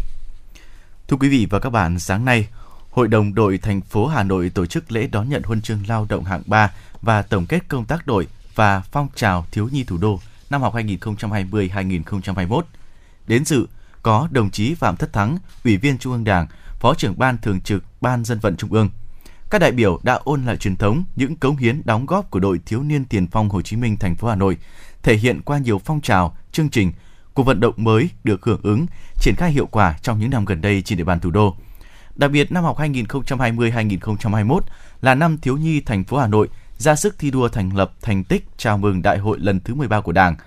Cuộc bầu cử đại biểu Quốc hội và Hội đồng Nhân dân các cấp nhiệm kỳ 2021-2026, kỷ niệm 95 ngày thành lập Đoàn Thanh niên Cộng sản Hồ Chí Minh, 85 ngày thành lập Đội Thiếu niên Tiền phong Hồ Chí Minh. Với những thành tích xuất sắc nêu trên, Chủ tịch nước đã quyết định trao huân chương lao động hạng 3 tặng Hội đồng đội thành phố Hà Nội. Dịp này, Trung ương Đoàn Thanh niên Cộng sản Hồ Chí Minh cũng đã trao bằng khen. Hội đồng đội Trung ương đã trao cờ đơn vị xuất sắc tặng Hội đồng đội thành phố Hà Nội. Tại buổi lễ, Trung ương đoàn đã trao cờ thi đua tặng 13 liên đội, trao 26 huy hiệu phụ trách giỏi tặng các cán bộ phụ trách đội, giáo viên tổng phụ trách đội tiêu biểu. Thành đoàn Hà Nội trao cờ thi đua tặng 59 liên đội, tuyên dương 18 giáo viên tổng phụ trách đội nhận danh hiệu nhà giáo trẻ thủ đô tiêu biểu năm 2021. Sáng cùng ngày, Ban đại diện Hội Người Cao Tuổi thành phố tổ chức tổng kết công tác hội nhiệm kỳ 2016-2021, triển khai phương hướng nhiệm vụ nhiệm kỳ 2021-2026. Tham dự có Phó Chủ tịch Ủy ban Quốc gia về người cao tuổi Việt Nam, Chủ tịch Trung ương Hội Người Cao tuổi Việt Nam Phạm Thị Hải Truyền, đồng chí Nguyễn Thị Tuyến, Ủy viên Trung ương Đảng, Phó Bí thư Thường trực Thành ủy Hà Nội, Chủ tịch Ủy ban Mặt trận Tổ quốc thành phố Nguyễn Lan Hương, đánh giá cao ban đại diện Hội Người cao tuổi các cấp thành phố Hà Nội đã chủ động sáng tạo, có cách làm hay, thiết thực, cấp ủy chính quyền các cấp thành phố có nhiều chính sách chăm lo cho người cao tuổi với mức hỗ trợ cao hơn. Bà Phạm Thị Hải Truyền, Chủ tịch Trung ương Hội Người cao tuổi Việt Nam bày tỏ tin tưởng trong nhiệm kỳ tới, Hội Người cao tuổi thành phố tiếp tục là những đơn vị lá cờ đầu của toàn quốc để người cao tuổi được bảo đảm quyền lợi tốt hơn, luôn là chỗ dựa tin cậy của Đảng, cầu nối giữa dân với Đảng thông qua vị thế, tiếng nói của mình. Biểu dương và đánh giá cao sự tham gia trách nhiệm, đóng góp tích cực của Hội người cao tuổi các cấp thành phố trong thực hiện các nhiệm vụ chính trị của thành phố, đặc biệt là công tác phòng chống dịch COVID-19. Nhiều hình ảnh, nghĩa cử cao đẹp của người cao tuổi đã được lan tỏa, là tấm gương cho con cháu noi theo. Phó Bí thư Thường trực Thành ủy Nguyễn Thị Tuyến mong muốn trong nhiệm kỳ mới, ban đại diện Hội người cao tuổi sẽ tiếp tục đổi mới hoạt động theo phương châm hướng về cơ sở, đề nghị các cấp ủy Đảng tăng cường chỉ đạo lãnh đạo thực hiện tốt chương trình quốc gia về người cao tuổi, phát huy vai trò, trí tuệ, kinh nghiệm và uy tín của người cao tuổi, tham gia xây dựng phát triển thủ đô. Nhân dịp này, 30 tập thể, 36 cá nhân có thành tích xuất sắc trong phong trào thi đua tuổi cao gương sáng giai đoạn 2016-2021 đã được biểu dương khen thưởng và ban đại diện người cao tuổi thành phố Hà Nội nhiệm kỳ mới ra mặt gồm 15 thành viên. Thưa quý vị và các bạn, thành phố Hà Nội sẽ tổ chức tuyên dương 90 thủ khoa xuất sắc tốt nghiệp các trường đại học, học viện năm 2021 tại Văn Miếu Quốc Tử Giám vào tối ngày 18 tháng 11. Trong 90 thủ khoa được tuyên dương năm 2021, có 76 thủ khoa, chiếm 84,44% có kết quả học tập đạt loại xuất sắc, 34 thủ khoa là đảng viên, chiếm 37,77%. Số lượng thủ khoa xuất sắc là cán bộ đoàn, hội là 21 người. Các thủ khoa xuất sắc được tuyên dương là những sinh viên tốt nghiệp các trường đại học, học viện với thành tích ấn tượng về học tập, rèn luyện và công tác đoàn hội. Nhiều thủ khoa xuất sắc là đảng viên, sinh viên năm tốt các cấp, là những tấm gương vượt khó vươn lên, có công trình nghiên cứu khoa học, những đề tài sáng kiến, giải pháp thiết thực, hiệu quả, đạt giải trong nước và quốc tế. Nhiều bạn là cán bộ đoàn, hội tích cực, năng động. Các thủ khoa thực sự là những tấm gương tiêu biểu của sinh viên thủ đô trong học tập và rèn luyện. Năm nay, thành phố Hà Nội tổ chức tuyên dương 90 thủ khoa xuất sắc tốt nghiệp các trường đại học, học viện trên địa bàn thành phố vào đúng dịp kỷ niệm 39 năm Ngày Nhà giáo Việt Nam. Thông tin từ Công đoàn ngành giáo dục Hà Nội cho biết, từ đầu năm học 2021-2022 đến nay, tổng số học sinh của các trường học thuộc thành phố Hà Nội đã được trao thiết bị để học trực tuyến là gần 7.400 học sinh. Trong đó, hai tuần vừa qua có 2.300 học sinh được trao thiết bị hỗ trợ học tập. Theo thống kê sơ bộ của ngành giáo dục Hà Nội, hiện còn khoảng 8.000 em trong danh sách giả soát của các đơn vị.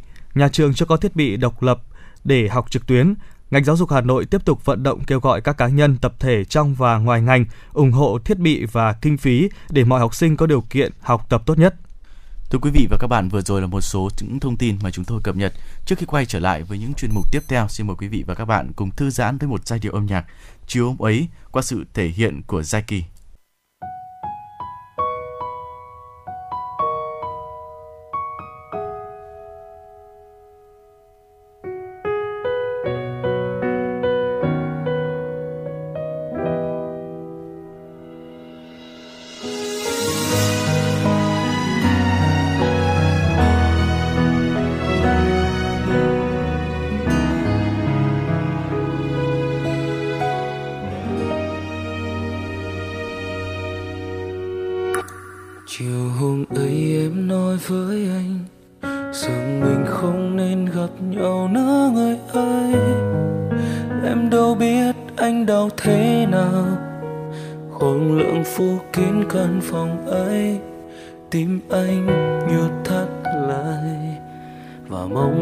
chỉ là mơ, vì anh còn yêu em rất nhiều. Giọt buồn làm người đi sau kề mắt hoa cùng cơn mưa là những nỗi buồn kia.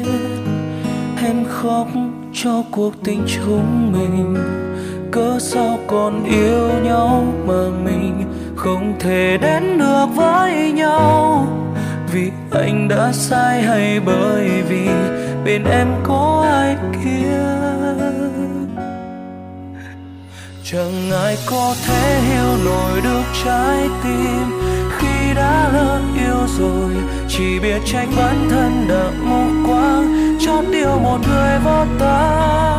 Từng lời hứa như vết sao lạnh lùng, cắn thật sâu trái tim này. Vì muốn thấy em hạnh phúc nên anh sẽ lùi về sau thời gian qua chúng ta liệu sống tốt hơn? Hay cứ mãi soi lừa nhìn người mình thương ngượt nhòe mi cay, khiến tim này càng thêm đau. Người từng khiến anh thay đổi là em, đã mãi xa rồi. Thôi giấc mơ khép lại, ký ức kia gửi theo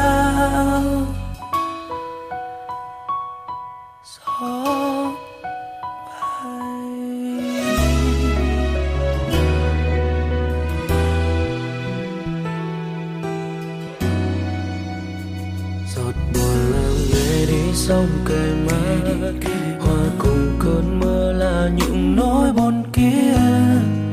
Em khóc cho cuộc tình chúng mình, cớ sao còn yêu nhau mà mình không thể đến được với nhau? Vì anh đã sai hay bởi vì bên em có ai kia?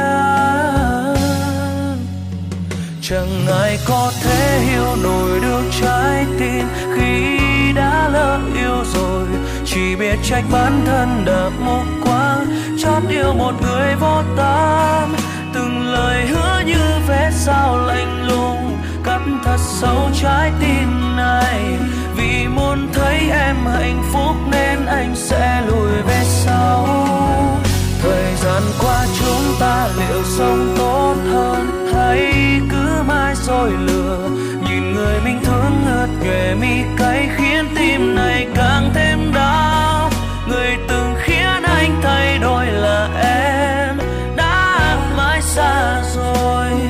Thôi giấc mơ khép lại, ký ức kia gửi theo gió bay. Chẳng ai có thể hiểu nổi được trái tim khi đã lỡ yêu rồi chỉ biết trách bản thân đã mù quáng chót yêu một người vô tâm từng lời hứa như vết sao lạnh lùng, cất thật sâu trái tim này vì muốn thấy em hạnh phúc nên anh sẽ lùi về xa. thời gian qua chúng ta liệu sống tốt hơn hay cứ mãi rồi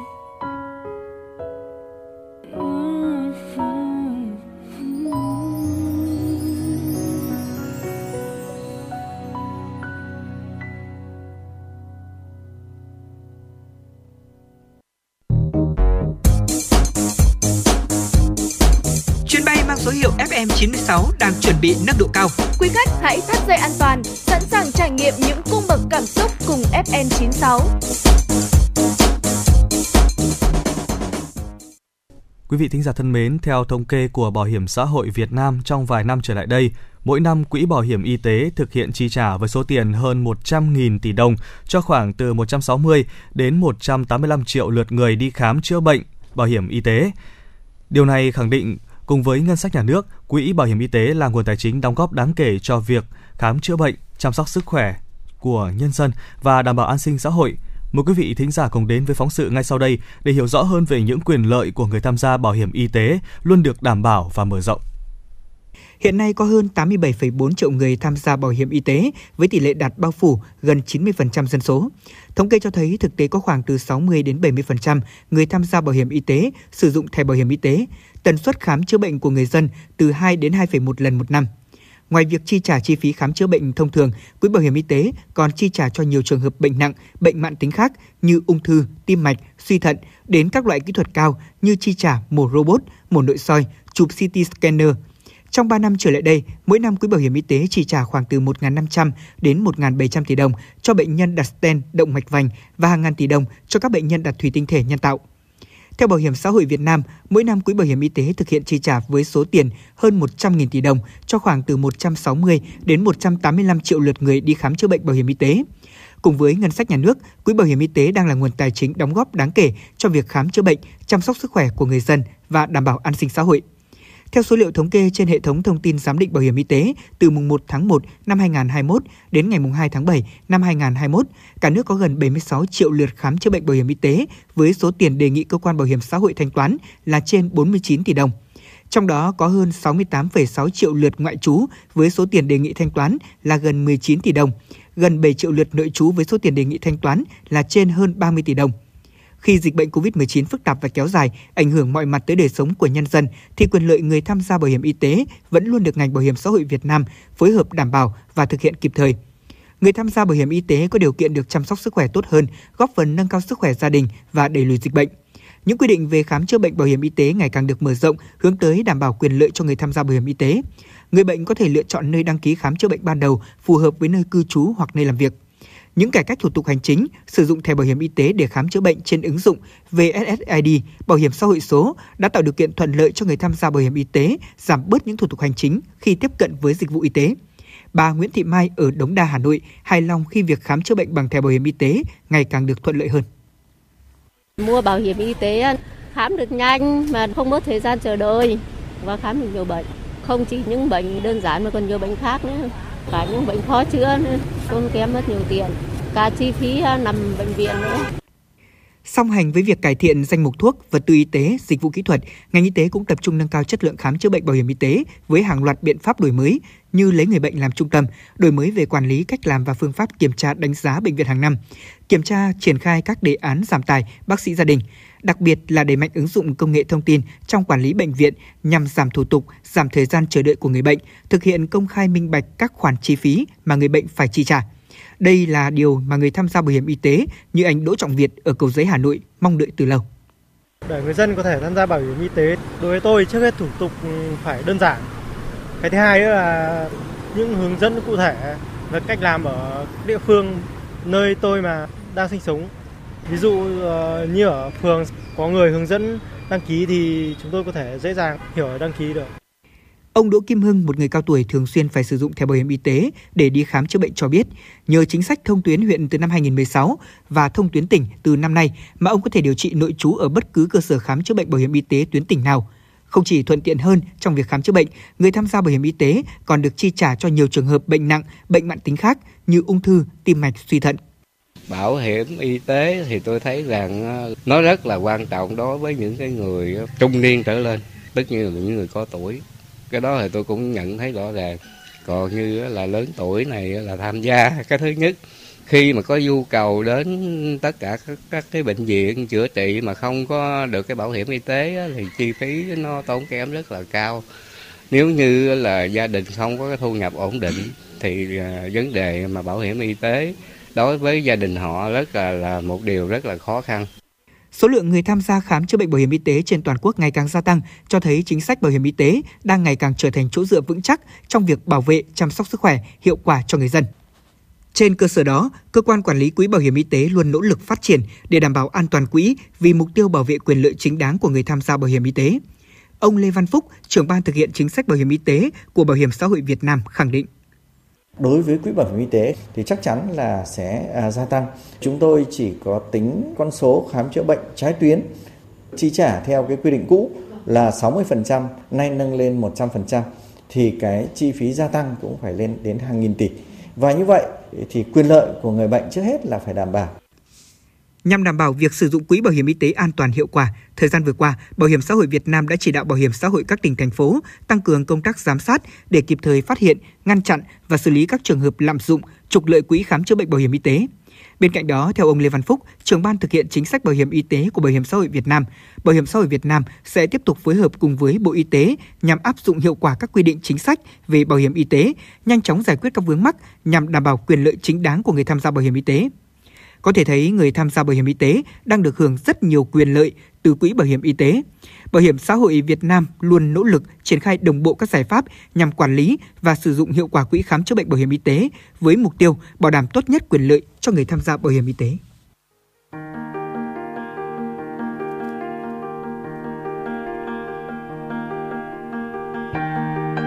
Quý vị và các bạn đang theo dõi kênh FM 96 MHz của Đài Phát thanh Truyền hình Hà Nội.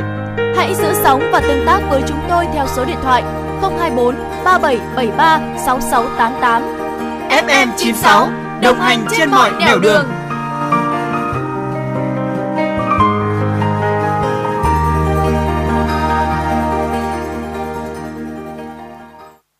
Thưa quý vị và các bạn, quay trở lại với những dòng chảy của thông tin trong chuyên mục truyền động Hà Nội chiều ngày hôm nay. Xin mời quý vị và các bạn chúng ta cùng đến với những thông tin mà chúng tôi mới cập nhật.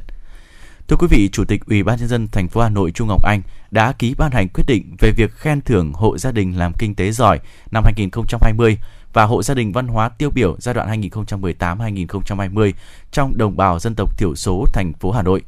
Theo quyết định, Chủ tịch Ủy ban nhân dân thành phố tặng bằng khen cho 23 hộ gia đình trong đồng bào dân tộc thiểu số thành phố Hà Nội. Về làm kinh tế giỏi năm 2020 có 12 hộ gia đình. Cụ thể, huyện Ba Vì có 7 hộ gia đình, các quận, huyện Đống Đa, Cầu Giấy, Đông Anh, Quốc Oai, Mỹ Đức, mỗi địa phương có một hộ gia đình. Đối với hộ gia đình văn hóa tiêu biểu giai đoạn 2018-2020 có 11 hộ gia đình. Trong đó, huyện Ba Vì có 3 hộ gia đình, huyện Thách Thất 2 hộ gia đình, các quận, huyện Ba Đình, Đống Đa, Gia Lâm, Đông Anh, Quốc Oai, Mỹ Đức, mỗi địa phương có một hộ gia đình. Đảng bộ khối doanh nghiệp huyện Sóc Sơn được thành lập ngày 15 tháng 11 năm 2016 với 15 chi bộ, 128 đảng viên. Sau 5 năm, Đảng bộ có 31 đảng bộ trực thuộc với gần 300 đảng viên. Trong bối cảnh khó khăn và thuận lợi đan xen, Đảng bộ khối đã tranh thủ thời cơ vượt qua khó khăn thử thách, đạt được những thành tiệu quan trọng khá toàn diện. Các doanh nghiệp trong khối đã hoàn thành các mục tiêu phát triển sản xuất kinh doanh, kết quả 5 năm qua, giá trị sản xuất kinh doanh năm sau cao hơn năm trước, việc làm đời sống của người lao động ổn định và phát triển, tạo việc làm cho trên 4.000 lao động, doanh thu gần 4.000 tỷ đồng một năm, nộp ngân sách hơn 200 tỷ đồng, thu nhập bình quân dao động trên 6 triệu đồng một người một tháng. Các doanh nghiệp trong khối cũng đã đóng góp hàng tỷ đồng cho các hoạt động nhân đạo, từ thiện, tặng quà cho các gia đình chính sách xây dựng nhà đoàn kết và công tác phòng chống dịch COVID-19 trong thời gian qua. Với tổng trị giá gần 5 tỷ đồng, với những thành tích đạt được, các doanh nghiệp, tổ chức đảng trong khối đã được Đảng, Nhà nước, các ngành, các cấp tặng nhiều phần thưởng cao quý. Riêng Đảng bộ khối 3 năm liên tục 2018, 2019, 2020 được huyện ủy khen thưởng Đảng bộ trong sạch vững mạnh tiêu biểu. Hai đảng viên được nhận bằng khen của thành ủy, 11 đảng viên vinh dự nhận được huy hiệu cao quý của Đảng. Thưa quý vị, Phó Giám đốc Ngân hàng Chính sách Xã hội huyện Thạch Thất Hà Nội Dương Quốc Mạnh cho biết, nhằm góp phần hỗ trợ người dân, doanh nghiệp trên địa bàn phục hồi sản xuất kinh doanh, giảm thiểu những tác động tiêu cực của đại dịch, đảm bảo đời sống và an toàn cho người lao động. 500 hộ gia đình đã được giải ngân vốn vay trong gói tài chính hỗ trợ đợt dịch COVID-19 lần thứ tư. Trong đợt thực hiện giải ngân nguồn vốn vay lần này, Ngân hàng Chính sách Xã hội huyện Thạch Thất đã phân bổ theo thứ tự ưu tiên bao gồm người lao động thuộc hộ nghèo, hộ cận nghèo, hộ mới thoát nghèo. Người lao động là người mù, người tàn tật có nhu cầu vay vốn để tạo việc làm, thu nhập ổn định. Người lao động bị mất việc làm bởi dịch bệnh COVID-19 và người lao động gặp khó khăn do dịch COVID-19 có nhu cầu vay vốn để phục hồi sản xuất kinh doanh, tạo việc làm, thu nhập ổn định. Thưa quý vị và các bạn, huyện Phú Xuyên có 43 làng nghề đã được thành phố Hà Nội công nhận làng nghề truyền thống. Tuy nhiên từ năm 2018 đến nay, một số xã trên địa bàn mới bắt đầu được quan tâm quy hoạch, đầu tư xây dựng cụm công nghiệp làng nghề giúp thuận tiện cho công tác quản lý, thu thuế, đảm bảo phòng cháy chữa cháy, môi trường, phát triển du lịch. Hiện cả 4 cụm công nghiệp làng nghề Đại Thắng, Phú Yên, Phú Túc, Vân Từ trên địa bàn huyện Phú Xuyên đang được doanh nghiệp gấp rút triển khai các hạng mục để sớm hoàn thành dự án theo tiến độ thành phố và huyện giao. Phó Chủ tịch Ủy ban nhân dân huyện Phú Xuyên Nguyễn Trọng Vĩnh cho biết, Việc hoàn thành xây dựng 4 cụm công nghiệp làng nghề trên địa bàn không chỉ là niềm mong mỏi bấy lâu nay của doanh nghiệp, các hộ sản xuất, cán bộ mà còn là niềm mong mỏi của người dân trên địa phương. Đến nay đã thành hiện thực. Việc xây dựng các cụm công nghiệp làng nghề không chỉ tạo mặt bằng, giải quyết việc làm cho lao động mà nó còn thuận tiện trong việc quảng bá thương hiệu sản phẩm, hình ảnh làng nghề, tạo thành chuỗi kết nối điểm du lịch làng nghề trên địa bàn. Nhờ được tuyên truyền sâu rộng về an toàn vệ sinh lao động cũng như phòng chống dịch COVID-19, bà con nông dân huyện Hoài Đức Hà Nội đã có ý thức bảo vệ bản thân và hạn chế được tối đa tai nạn lao động trong sản xuất nông nghiệp. Chủ tịch Hội nông dân Hoài Đức Nguyễn Thị Thanh cho biết, trước đây rủi ro trong sản xuất nông nghiệp có nhiều nhưng không quá nghiêm trọng, nhưng đến nay qua công tác tuyên truyền, vận động của cán bộ hội nông dân, việc thực hiện an toàn vệ sinh lao động đã có chuyển biến rõ rệt. Tiêu biểu như các xã Vân Côn, Song Phương, Đắc Sở, Yên Sở, An Thượng, Đông La. Mỗi năm, Hội nông dân huyện Hoài Đức tổ chức từ 1 đến 2 hội nghị tuyên truyền về công tác an toàn vệ sinh lao động cho hội viên nông dân. Trong 2 tháng cuối năm 2021 và những năm tiếp theo, Hội nông dân Hoài Đức sẽ tiếp tục đồng hành cùng hội viên nông dân các xã trong việc thực hiện an toàn vệ sinh lao động và phòng chống COVID-19. Thưa quý vị, huyện Phú Xuyên có 43 làng nghề đã được thành phố Hà Nội công nhận làng nghề truyền thống. Tuy nhiên, từ năm 2018 đến nay, một số xã trên địa bàn mới bắt đầu được quan tâm quy hoạch, đầu tư xây dựng cụm công nghiệp làng nghề, giúp thuận tiện cho công tác quản lý, thu thuế, đảm bảo phòng cháy chữa cháy, môi trường, phát triển du lịch. Hiện cả 4 cụm công nghiệp làng nghề Đại Thắng, Phú Yên, Phú Túc, Vân Từ trên địa bàn huyện Phú Xuyên đang được doanh nghiệp gấp rút triển khai các hạng mục để sớm hoàn thành dự án theo tiến độ thành phố và huyện giao. Phó Chủ tịch Ủy ban nhân dân huyện Phú Xuyên Nguyễn Trọng Vĩnh cho biết, việc hoàn thành xây dựng 4 cụm công nghiệp làng nghề trên địa bàn không chỉ là niềm mong mỏi bấy lâu nay của doanh nghiệp, các hộ sản xuất, cán bộ mà còn là niềm mong mỏi của người dân địa phương. Đến nay đã thành hiện thực. Việc xây dựng các cụm công nghiệp làng nghề không chỉ tạo mặt bằng, giải quyết việc làm cho lao động mà nó còn thuận tiện trong việc quảng bá thương hiệu sản phẩm, hình ảnh làng nghề, tạo thành chuỗi kết nối điểm du lịch làng nghề trên địa bàn. Quý vị và các bạn đang nghe chương trình Truyền động Hà Nội chiều, chịu trách nhiệm sản xuất Phó Tổng giám đốc Nguyễn Tiến Dũng, chỉ đạo nội dung Kiều Anh, biên tập viên Thanh Duyên, thư ký chương trình Thu Vân, phát thanh viên Tuấn Anh Bảo Nhật cùng kỹ thuật viên Quốc Hoàn thực hiện. Còn bây giờ xin mời quý vị và các bạn cùng thưởng thức một giai điệu âm nhạc nhẹ nhàng, ca khúc Cơn mưa rào.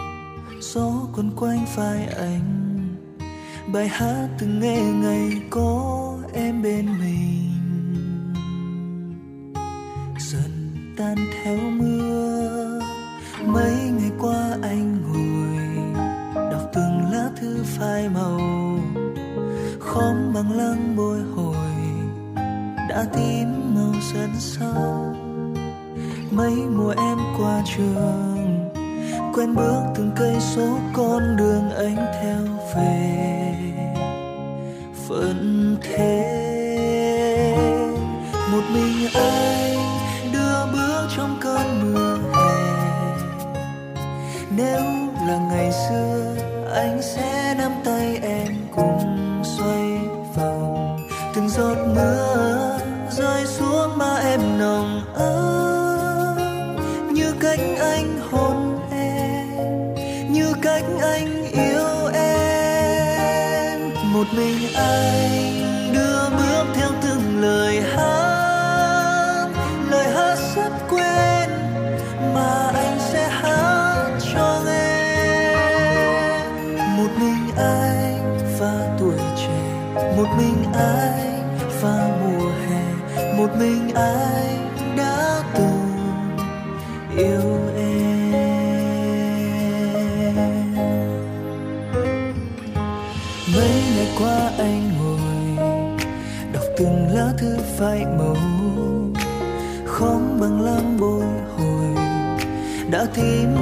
xuân sân sâu.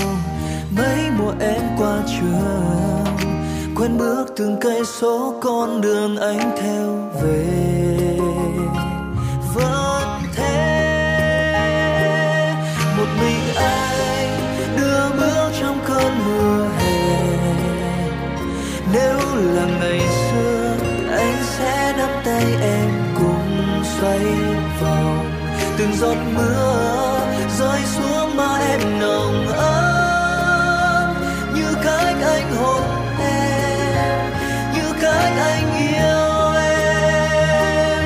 một mình anh đưa bước theo từng lời hát lời hát rất quen mà anh sẽ hát cho nghe. Một mình anh và tuổi trẻ, một mình anh và mùa hè, một mình anh đã từng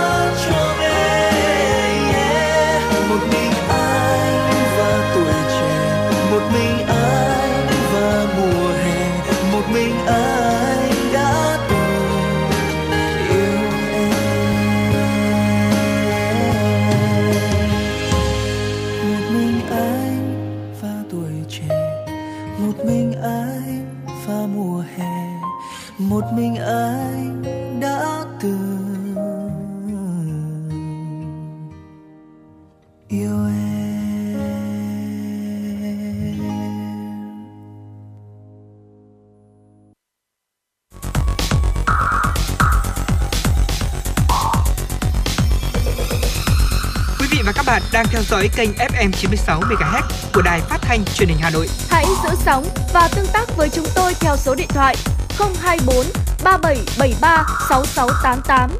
FM 96 đồng hành trên mọi nẻo đường. Thưa quý vị và các bạn, do ảnh hưởng của dịch Covid-19, nhiều doanh nghiệp phải tạm ngừng hoặc thu hẹp sản xuất kinh doanh, kéo theo hàng triệu lao động mất việc làm. Tuy vậy, thống kê có 17,8% doanh nghiệp trong quý 3 đã thiếu hụt lao động và có nhu cầu tuyển dụng. Với nhiều tiện ích kết nối cung cầu, xu hướng xin việc online, tuyển dụng trực tuyến lên ngôi, đòi hỏi sự minh bạch của nhà tuyển dụng và sự linh hoạt của người lao động. Nếu không nhanh chóng thích nghi mà vẫn quen kiếm việc làm theo cách truyền thống, người lao động sẽ bỏ lỡ nhiều cơ hội. Đây sẽ là nội dung được chúng tôi phản ánh trong phóng sự ngay sau đây. Dù xin việc online, phỏng vấn trực tuyến đã phổ biến tại nhiều quốc gia phát triển, song tại nước ta, việc ứng dụng công nghệ vào đời sống, nhất là trong thị trường tuyển dụng mới đang ở giai đoạn đầu.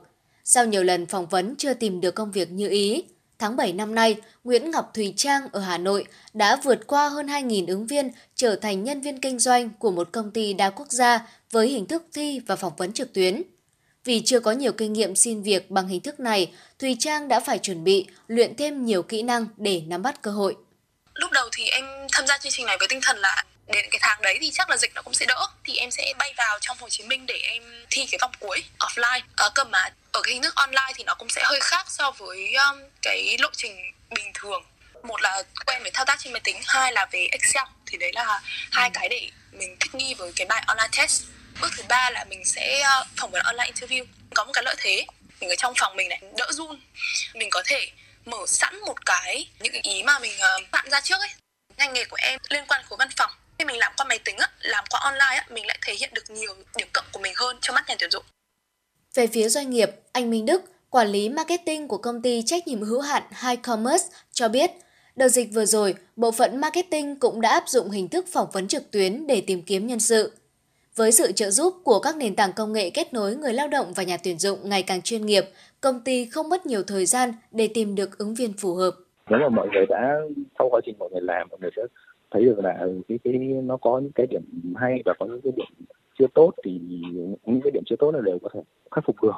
Nó rất là tiện thì mọi người sẽ, kiểu, đỡ mất công đi lại này, phải chuẩn bị quần áo cầu kỳ, rồi tài liệu các thứ, đều có thể gửi online được mà đợt này thì được cái là các cái nền tảng tuyển dụng uh, giống như kiểu cái hàng như là top cv hay là những cái việt nam quốc đã lọc được 70 phần trăm những cái CV nó không phù hợp ra rồi. Đợt vừa rồi mà bọn anh tuyển được một vị trí làm về uh, content CV nhận về khoảng tầm 40 50 phỏng vấn chỉ gọi hơn 10 người thôi. Chọn được một người rất là khá là ưng ý. Dù xin việc online, phỏng vấn trực tuyến đã phổ biến tại nhiều quốc gia phát triển, song tại nước ta, việc ứng dụng công nghệ vào đời sống, nhất là trong thị trường tuyển dụng mới đang ở giai đoạn đầu. Đa phần người lao động vẫn quen với hình thức truyền thống như nộp hồ sơ viết tay, tìm việc qua sự giới thiệu của người thân, các trung tâm giới thiệu việc làm, thông tin đăng tải trên báo đài. Theo chị Trần Nguyên Ngọc, phòng nhân sự công ty cổ phần giáo dục IDE Việt Nam, dù các nền tảng đã hỗ trợ người lao động tạo hồ sơ xin việc chuẩn mực, nhưng nếu không có kinh nghiệm, trải nghiệm sẽ không gây ấn tượng với nhà tuyển dụng. Đa số là các bạn trẻ mới ra trường thì các bạn cũng không có nhiều các cái kinh nghiệm lắm. Nhưng mà các bạn nước ngoài thì mặc dù có thể là bạn dạy có 1-2 tháng thôi, nhưng mà trước cái thời điểm đó thì bạn đã đi làm tình nguyện ở cái chỗ này, chỗ kia rất là nhiều. Bạn ấy dạy miễn phí hoặc thế này thế kia, nhưng mà người Việt thì không có cái điều đấy. Thì đôi khi là cái CV của người Việt nó boring hơn ờ, của người nước ngoài. Mà họ còn thể hiện rõ luôn cả trong hình ảnh, cũng như là một cái clip để minh họa. Theo Tổng cục Thống kê, trong quý 3 năm nay, kết quả khảo sát đánh giá tác động của dịch trên phạm vi toàn quốc trong số 22.764 doanh nghiệp thì có 17,8% doanh nghiệp thiếu lao động. Trong khi đó, dịch bệnh tác động đến cả khu vực phi chính thức khiến nhiều người lao động không thể tìm được việc làm, kể cả việc làm tạm thời trong giai đoạn này. Ông Vũ Quang Thành, Phó Giám đốc Trung tâm Dịch vụ Việc làm Hà Nội cho biết, các sàn giao dịch việc làm tích cực triển khai hình thức kết nối trực tuyến giữa doanh nghiệp và người lao động, giúp người lao động không phải di chuyển, nhanh chóng tìm kiếm được công việc phù hợp. Thì cái hoạt động ứng dụng công nghệ thông tin phải nói rằng thực sự là hữu ích, cũng đã hỗ trợ rất là tốt trong cái quá trình mà thực hiện cái giãn cách xã hội thì tất cả mọi hoạt động trực tiếp đều chuyển sang thực hiện gián tiếp và trực tuyến, kể cả công tác tư vấn cũng như là hỗ trợ người lao động và doanh nghiệp có thể kết nối ờ, trực tuyến với nhau thông qua các hoạt động phỏng vấn online cũng đã bắt đầu triển khai đồng bộ trên ờ, toàn bộ hệ thống 15 cái điểm sàn vẫn tăng cường công tác là là ứng dụng các hoạt động online uh, trực tuyến để hỗ trợ doanh nghiệp và người lao động. Để ứng phó với dịch và giúp người lao động ở nhà vẫn có thể tìm được việc làm, Thứ trưởng Bộ Lao động Thương binh và Xã hội Nguyễn Văn Hồi cho biết, Bộ đang đề xuất đề án tổng thể liên quan đến hiện đại hóa thị trường lao động. Bộ Động Thương binh Xã hội cũng sẽ tiếp tục hoàn thiện về cơ chế chính sách về lao động, về việc làm, tăng cường hiện đại hóa kết nối cung cầu lao động và người tìm việc, việc tìm người là phải dễ dàng và phải thông qua được cái hệ thống về điện tử online. Thì cái này cục việc làm của chúng tôi hiện nay là cũng đang chuẩn bị đề xuất một cái đề án tổng thể liên quan đến hiện đại hóa cái hệ thống thị trường lao động thông qua cái mạng lưới về điện tử và online qua đây là chúng ta cũng xây dựng được một cái cơ sở dữ liệu và nắm được cái nhu cầu nguyện vọng của người lao động. Theo Cục Việc làm, Bộ Lao động Thương binh và Xã hội, dự kiến số lao động về quê quay trở lại làm việc chỉ có khoảng 60 đến 70% sẽ tạo nên một nghịch lý lớn về cung cầu lao động. Lúc này, việc ứng dụng công nghệ thông tin thực hiện các giao dịch về lao động, việc làm trực tuyến có nhiều lợi ích không chỉ mang tính tạm thời. Hình thức này còn giúp xóa bỏ ranh giới trong tuyển dụng và ở chiều ngược lại – mang tới cho người lao động cơ hội tìm hiểu, thử sức với các công việc ở bất kỳ nơi nào trên thế giới. Dịch COVID-19 tác động trong những khoảng thời gian nhất định và ảnh hưởng đến một số ngành nghề nhất định. Thị trường lao động vẫn còn đó cơ hội phục hồi trong tương lai gần. Để tiếp cận với hàng nghìn cơ hội việc làm, lúc này người lao động cần tận dụng thời gian thấp điểm trong công việc phát triển và nâng cao kiến thức, kỹ năng, đặc biệt thông qua học tập trực tuyến để không bỏ lỡ nhiều cơ hội người lao động muốn nổi bật và nhanh chóng có việc làm bằng hình thức trực tuyến chỉ biết chuyên môn là chưa đủ. Vì ngoài điều kiện về bằng cấp, kinh nghiệm, những kiến thức ở nhiều lĩnh vực sẽ mang lại lợi thế trong quá trình làm hồ sơ, phỏng vấn online. Một dẫn chứng đơn giản có thể kể tới, để tăng lợi thế cạnh tranh với các ứng cử viên khác, hiểu biết về công cụ, kỹ thuật sẽ trợ giúp tùy chỉnh hồ sơ trực tuyến, tối ưu mô tả kinh nghiệm dựa trên những gì nhà tuyển dụng tìm kiếm ở ứng viên – Do vậy, việc phát triển và nâng cao kiến thức kỹ năng, đặc biệt thông qua học tập trực tuyến sẽ giúp người lao động nắm bắt được cơ hội. Xu hướng này cũng đòi hỏi sự minh bạch của khâu tuyển dụng khi có những lo ngại về cạnh tranh giữa các ứng viên vì lâu nay không ít doanh nghiệp, đơn vị đăng tin trên nền tảng Internet chỉ là một cách làm hàng, chiêu thức marketing, còn hồ sơ đã đi đêm, chỉ tiêu đã cơ cấu. Nhà tuyển dụng cũng phải thể hiện rõ sức hút của môi trường làm việc qua các kênh để ứng cử viên dễ dàng tìm kiếm, xem xét trước khi đi tới quyết định. Dịch bệnh mang tới những ảnh hưởng tiêu cực nhưng đồng thời cũng mở ra nhiều cơ hội. Trong giai đoạn hướng tới bình thường mới, mọi người đều được trao cơ hội để thiết kế lại cuộc sống của mình. Nếu biết vận dụng công nghệ, người lao động sẽ tìm kiếm được việc làm mới hoặc đàm phán được thỏa thuận xứng đáng hơn ở công ty hiện tại. Còn bây giờ, xin mời quý vị thính giả, chúng ta sẽ cùng nhau thư giãn với một ca khúc mang tên ca khúc Gác lại Âu Lo trước khi đến với những tin tức hấp dẫn tiếp theo.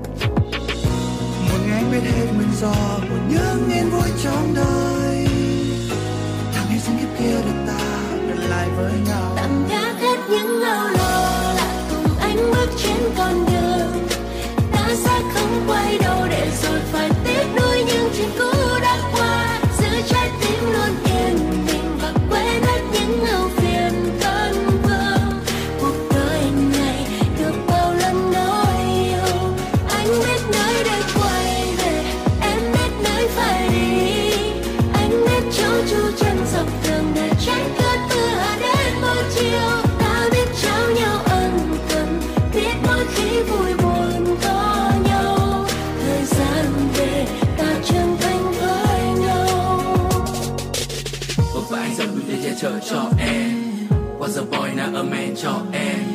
Từng đi lạc ở trong thế giới điên rồ ngoài kia Và tình yêu em. Cho anh ngày ấy đã mang anh về bên em.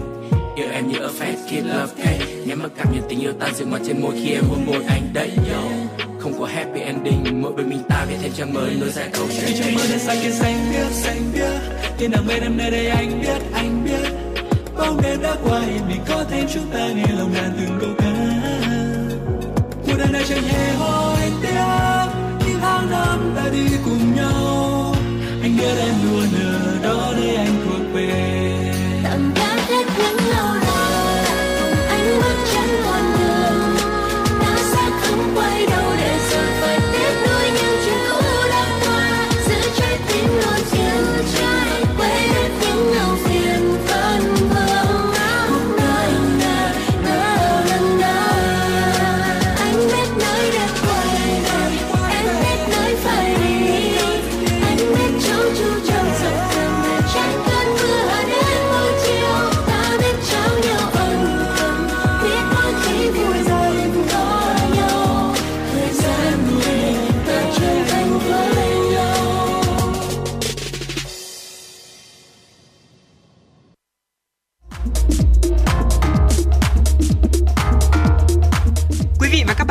Trên chuyến bay mang số hiệu FM96. Hãy thư giãn, chúng tôi sẽ cùng bạn trên mọi cung đường. Hãy giữ sóng và tương tác với chúng tôi theo số điện thoại 024 3773 6688.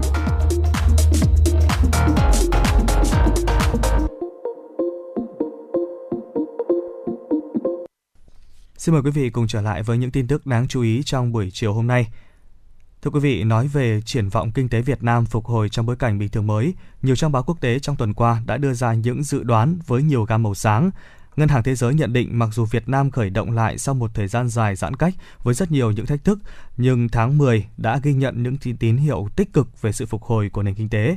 Hãng tin Sputnik của Nga, trang tiếng Việt đã đăng tải thông tin về hoạt động chất vấn tại Quốc hội Việt Nam với tiêu đề có căn cứ để Việt Nam thực hiện mục tiêu tăng trưởng hơn 6% năm 2022.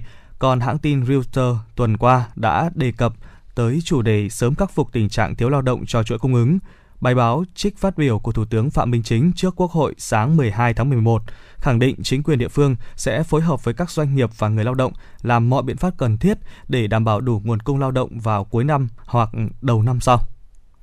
Thưa quý vị, còn trên trang báo điện tử Nikkei ASEAN của Nhật Bản có nhận định Việt Nam đang dẫn đầu sự phục hồi nhanh chóng trong chuỗi cung ứng Đông Nam Á. Tác giả cho rằng các nhà sản xuất toàn cầu đang thở phào nhẹ nhõm khi các nhà máy sản xuất linh kiện và điện tử ở Việt Nam đang trở lại và khôi phục sản xuất mạnh mẽ. Trang báo điện tử Nikkei ASEAN của Nhật Bản đăng tải bài viết với tiêu đề Việt Nam dẫn đầu sự phục hồi nhanh chóng trong chuỗi cung ứng Đông Nam Á. Khoảng 200 nhà máy trong nước ký hợp đồng sản xuất quần áo, thể thao Hyundai đã hoạt động trở lại. Các nhà máy do Samsung Electronics và Intel điều hành tại một khu công nghiệp ở thành phố Hồ Chí Minh sẽ được nhận hỗ trợ để các cơ sở của cả hai công ty hoạt động trở lại trong tháng này. Cuộc thi tài năng trẻ Logistics Việt Nam 2021, sân chơi của các bạn trẻ đam mê trong lĩnh vực logistics vừa kết thúc vòng bán kết và tìm ra 12 đội xuất sắc nhất sẽ tranh tài ở vòng chung kết, dự kiến diễn ra ngày 12 tháng 12 tới đây. Vòng bán kết được tổ chức theo hình thức trực tiếp, kết hợp trực tuyến trên nền tảng Zoom Meeting với sự góp mặt của 24 đội thi xuất sắc nhất tại Hà Nội và thành phố Hồ Chí Minh. Qua hai phần thi thắp lửa và tỏa sáng đầy sôi nổi và hấp dẫn, bằng kiến thức và kỹ năng của mình, các đội thi đã thực hiện nội dung kiểm tra tiếng Anh chuyên ngành Logistics và quản trị chuỗi cung ứng, thuyết trình về một đề án trong lĩnh vực Logistics đã được đội nghiên cứu và đề xuất giải pháp cụ thể.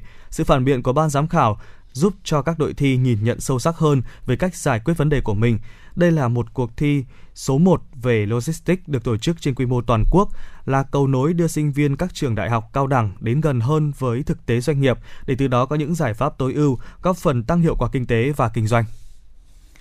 Thưa quý vị, sau một tuần khai thác, tuyến đường sắt đô thị số 2A Cát Linh Hà Đông đã cho thấy sức hút mạnh mẽ của loại hình vận tải công cộng ưu việt hiện đại.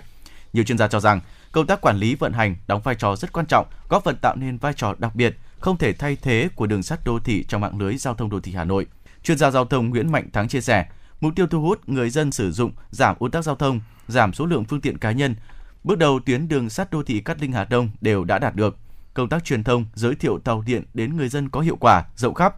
Nhiều chuyên gia còn cho rằng sự xuất hiện của đường sắt đô thị không chỉ tạo chuyển biến cho vận tải công cộng mà còn tạo động lực cho sự phát triển kinh tế của Hà Nội. Trong tương lai, khi Hà Nội có đủ 10 đoạn tuyến đường sắt đô thị, bên cạnh lợi ích cao nhất là giảm ùn tắc giao thông, ô nhiễm môi trường, kinh tế xã hội cũng sẽ phát triển nhanh hơn. Các khu vực có đường sắt đô thị sẽ sớm trở thành trung tâm thương mại, dịch vụ đa dạng, tấp nập, góp phần vào sự phát triển chung của toàn thành phố. Ủy ban nhân dân thành phố Hà Nội vừa có văn bản về việc chưa đồng ý với đề án lập 87 trạm thu phí vào nội đô của Sở Giao thông Vận tải trong thời điểm này. Đồng thời, thành phố Hà Nội yêu cầu Sở Giao thông Vận tải tiếp tục nghiên cứu kỹ phạm vi áp dụng, đề xuất thí điểm theo từng bước. Trước mắt là khu vực hẹp, trên cơ sở đó, tổ chức sơ kết rút kinh nghiệm và mở rộng theo lộ trình, tổ chức hội thảo lấy ý kiến các chuyên gia, nhà khoa học, các tổ chức chính trị xã hội, sở ngành, đặc biệt nghiên cứu làm rõ thời điểm áp dụng thu phí để đảm bảo phù hợp với quy định hiện hành, tránh những vướng mắc về sau. Kinh phí dự kiến đầu tư các trạm thu phí là nguồn vốn trong hay ngoài ngân sách và cơ chế tài chính khi thu nộp phí. Hiện nguồn nước sông Đà đang xuống thấp, hồ Đầm Bài là nơi dự trữ và trung chuyển cấp nước từ nguồn nước sông Đà cho nhà máy nước sạch sông Đà cũng dần cạn kiệt. Vì vậy, công ty cổ phần đầu tư nước sạch sông Đà, đơn vị sản xuất cung cấp nước sạch từ nguồn nước mặt sông Đà đã ra thông báo giảm áp lực cấp nước trên hệ thống và khuyến cáo khách hàng sử dụng nước tiết kiệm trong thời gian tới. Trước thông tin này, ông Lê Văn Du, Phó trưởng phòng Hạ tầng Kỹ thuật Sở Xây dựng Hà Nội cho biết, cho đến thời điểm này, công ty vẫn đang duy trì ổn định công suất cấp nước. Sở Xây dựng vẫn theo sát tình hình sản xuất, cấp nước của Viwa Suco cũng như các công ty cấp nước trên địa bàn thành phố. Trường hợp nhà máy nước sạch sông Đà giảm lưu lượng cấp nước, Sở sẽ điều tiết, bổ sung nguồn cấp từ các nhà máy. Nhà máy nước sạch mặt sông Đuống khai thác từ nước mặt sông Đuống. Nhà máy nước Bắc Thăng Long, Vân Trì thuộc công ty trách nhiệm hữu hạn một thành viên nước sạch Hà Nội khai thác từ nguồn nước mặt sông Hồng để hỗ trợ đảm bảo cấp nước ổn định phục vụ sinh hoạt, sản xuất kinh doanh của người dân và doanh nghiệp. Thưa quý vị và các bạn, Bản thân là người khuyết tật nên chị Đinh Thị Quỳnh Nga, giáo viên trường nuôi dưỡng và giáo dục trẻ em tàn tật huyện Sóc Sơn, luôn dành tình yêu thương, tận tâm với các học sinh của mình, đặc biệt là với tâm niệm hạnh phúc là được sẻ chia, hợp tác xã thủ công mỹ nghệ Trái tim hồng do chị Nga thành lập từ năm 2015 đến nay đã trở thành mái nhà chung, tạo việc làm cho nhiều người khuyết tật trên địa bàn. Sau đây xin mời quý vị thính giả cùng đến với phóng sự chia sẻ Trái tim hồng để cùng gặp gỡ người phụ nữ giàu lòng nhân ái này. Tôi nghĩ khi cánh cửa này khép lại, cánh cửa khác sẽ mở ra. Nhưng cửa có mở ra hay không còn phụ thuộc vào ý chí và nghị lực của mỗi người. Đó là chia sẻ của chị Đinh Thị Quỳnh Nga, Phó Chủ tịch Hội Người Khuyết Tật huyện Sóc Sơn, Hà Nội. Từng bị bạn bè giễu cợt, rồi bị từ chối khi đi xin việc vì những khiếm khuyết của cơ thể, chị Đinh Thị Quỳnh Nga vẫn không đầu hàng số phận, thậm chí chị còn coi đó như là động lực để gia tăng sức mạnh tinh thần, vượt qua chính mình trong những lúc khó khăn. Như bao đứa trẻ, khi sinh ra, chị Nga lành lặn và đáng yêu, nhưng một sự cố nhỏ xảy ra khi chị được 6 tháng tuổi. Chị bị ngã, sau đó bên chân trái yếu dần và liệt, bố mẹ đưa đi chữa trị nhiều nơi nhưng không khỏi. Gia đình chị Nga đông anh em, bố chị là thương binh, suy giảm lao động, rồi mất. Vì thế ngay từ khi còn nhỏ, dù chân yếu, đi lại khó khăn, nhưng chị vẫn một mình nỗ lực một buổi tới lớp, một buổi phụ giúp mẹ bán hàng. Với một đứa trẻ, đó đã là thiệt thòi. Thế nhưng khi đến trường, chị Nga còn thường xuyên phải đối diện với sự chế giễu từ bạn bè. Chị Nga chia sẻ.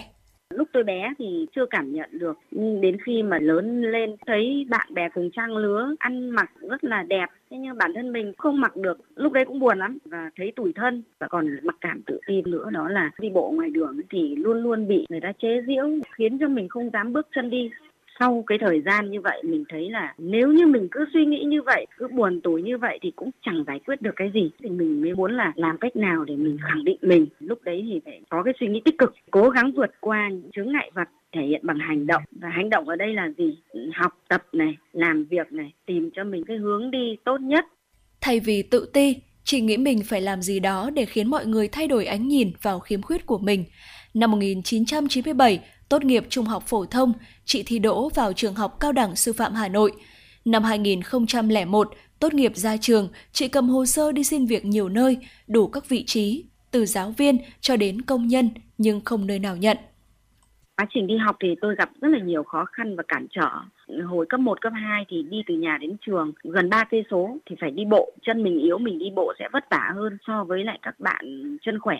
Cái giờ đi học của mình bao giờ phải sớm hơn so với các bạn và lùi thủi đi một mình. Thế rồi vào trường sư phạm thì lúc ban đầu vào thi thì mình không biết là ở đấy lại xét cả hình thể. Đỗ vào trường vào trường học rồi thì các thầy các cô nghĩ rằng với cái sức khỏe của mình như này thì mình sẽ không đảm bảo được sức khỏe để học trong trường. Gọi mình lên thì mình chỉ lên đứng và khóc thôi sau đó thì nhà trường cũng tìm ra một cái phương án cũng được các đồng nghiệp các giáo viên giúp đỡ rất là nhiệt tình bản thân mình cũng cố gắng nỗ lực hết sức để mình có được những kết quả tốt đẹp Thất bại từ những lần đi xin việc khiến chị Nga một lần nữa thay đổi tư duy để có thu nhập, nuôi bản thân. Chị nghĩ phải tự tạo việc làm cho mình. Chị quyết định quay về mở cửa hàng hoa cưới. Do học về nghệ thuật nên việc kinh doanh khá thuận lợi. Hàng ngày chị đều phải thức khuya chuẩn bị phụ kiện, sáng dậy sớm đi chợ hoa lấy hàng nên tương đối vất vả. Cửa hàng hoa cưới cho thu nhập tốt. Tuy nhiên, chị Nga vẫn chưa từ bỏ mong ước được đứng trên bục giảng, công việc đúng với chuyên ngành được đào tạo. Năm 2007, chị mạnh dạn gõ cửa phòng giáo dục và đào tạo huyện Sóc Sơn với một bức tâm thư. Trong đó, chị bày tỏ khao khát được vào dạy tại trường nuôi dưỡng và giáo dục trẻ em khuyết tật huyện Sóc Sơn, nay là trường giáo dục trẻ em khuyết tật huyện Sóc Sơn, để chia sẻ và hỗ trợ các em nhỏ có cảnh ngộ như mình. Chị Nga chia sẻ thêm và 3 năm trời mình đã cấp hồ sơ đi xin việc khắp nơi. Các công ty xí nghiệp kể cả các trường học họ cũng không nhận ờ, hợp đồng.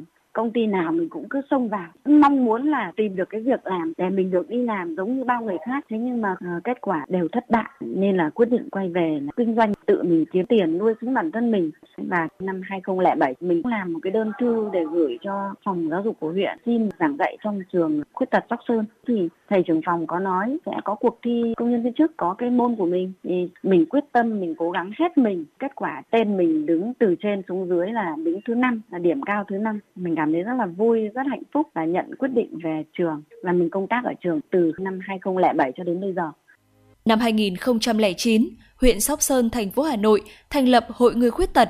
Chị tiếp tục được tín nhiệm bổ nhiệm làm phó chủ tịch của tổ chức này. Ngoài ra, chị Nga còn đảm nhiệm vị trí tri hội trưởng tri hội phụ nữ khuyết tật huyện Sóc Sơn, Hà Nội, chủ tịch Hội Người Khuyết Tật xã Hồng Kỳ, Công tác tại Hội Người Khuyết Tật cùng với việc giảng dạy tại trường giáo dục trẻ em khuyết tật huyện Sóc Sơn khiến chị Nga nhận thấy rằng phần lớn người khuyết tật đều khao khát được làm việc và còn khả năng lao động.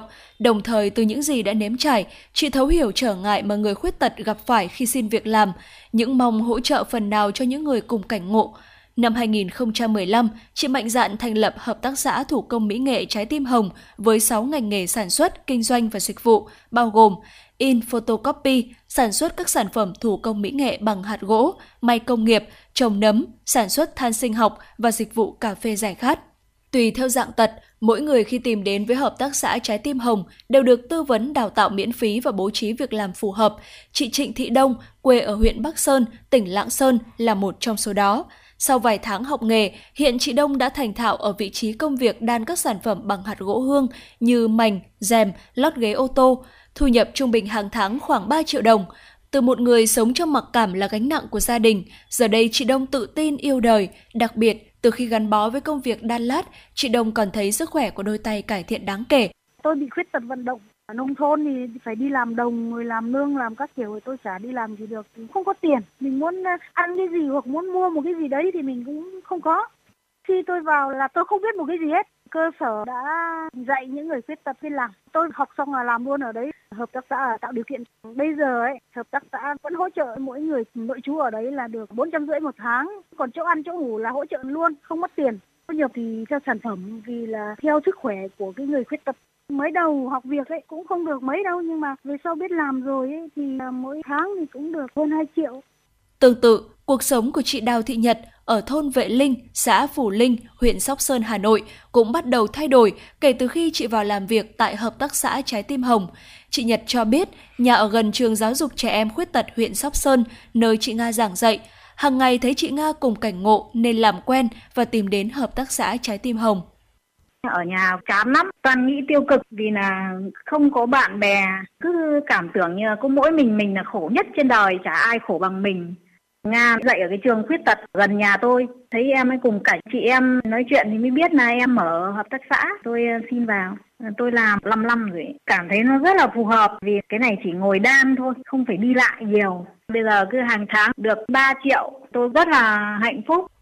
Không chỉ chị Đông chị Nhật mà 38 lao động đang làm việc tại Trái Tim Hồng đều có sự thay đổi rất lớn từ khi tìm đến và làm việc tại Hợp tác xã Trái Tim Hồng. Ngoài điểm chung là những khiếm khuyết trên cơ thể, ai nấy đều có cùng cảm nhận khi làm việc với nữ giám đốc Đinh Thị Quỳnh Nga. Đó là người giàu ý chí và nghị lực, bởi ai đến đây cũng đều thấy mình như được tiếp thêm niềm tin và sức mạnh để vượt qua chính mình.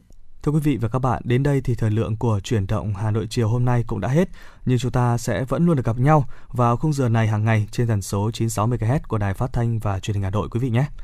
Các bạn cũng có thể gọi đến số điện thoại 024 3773 6688 của chương trình để chia sẻ những vấn đề mà các bạn đang quan tâm hoặc đóng góp cho chương trình ngày một hấp dẫn hơn. Còn bây giờ, thay cho lời chào kết của chương trình, mời quý vị thính giả chúng ta sẽ cùng đến với một giai điệu âm nhạc ca khúc Những kẻ mộng mơ. Xin chào và hẹn gặp lại quý vị trong những chương trình tiếp theo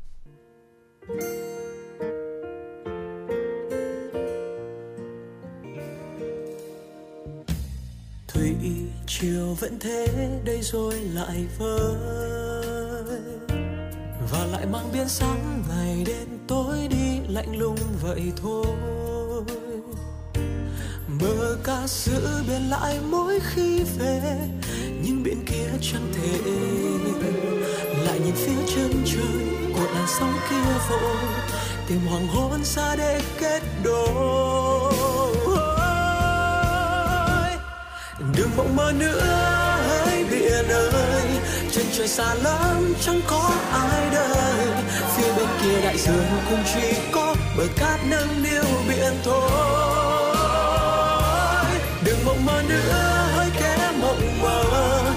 Trời tận nơi có vũ trụ bao la. Hoàng hồn đó chỉ là từng tia sáng mong manh từ nơi xa.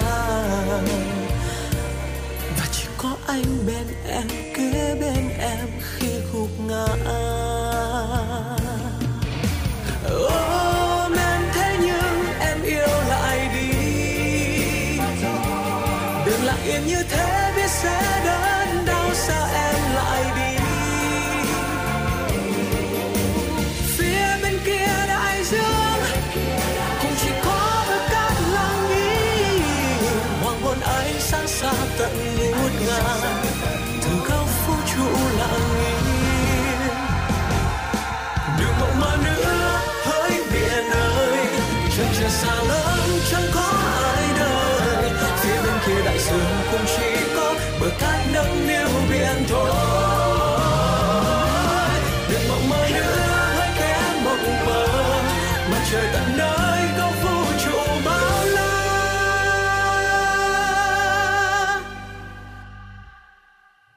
Còn đó chỉ là từng tia sáng mong manh từ nơi xa.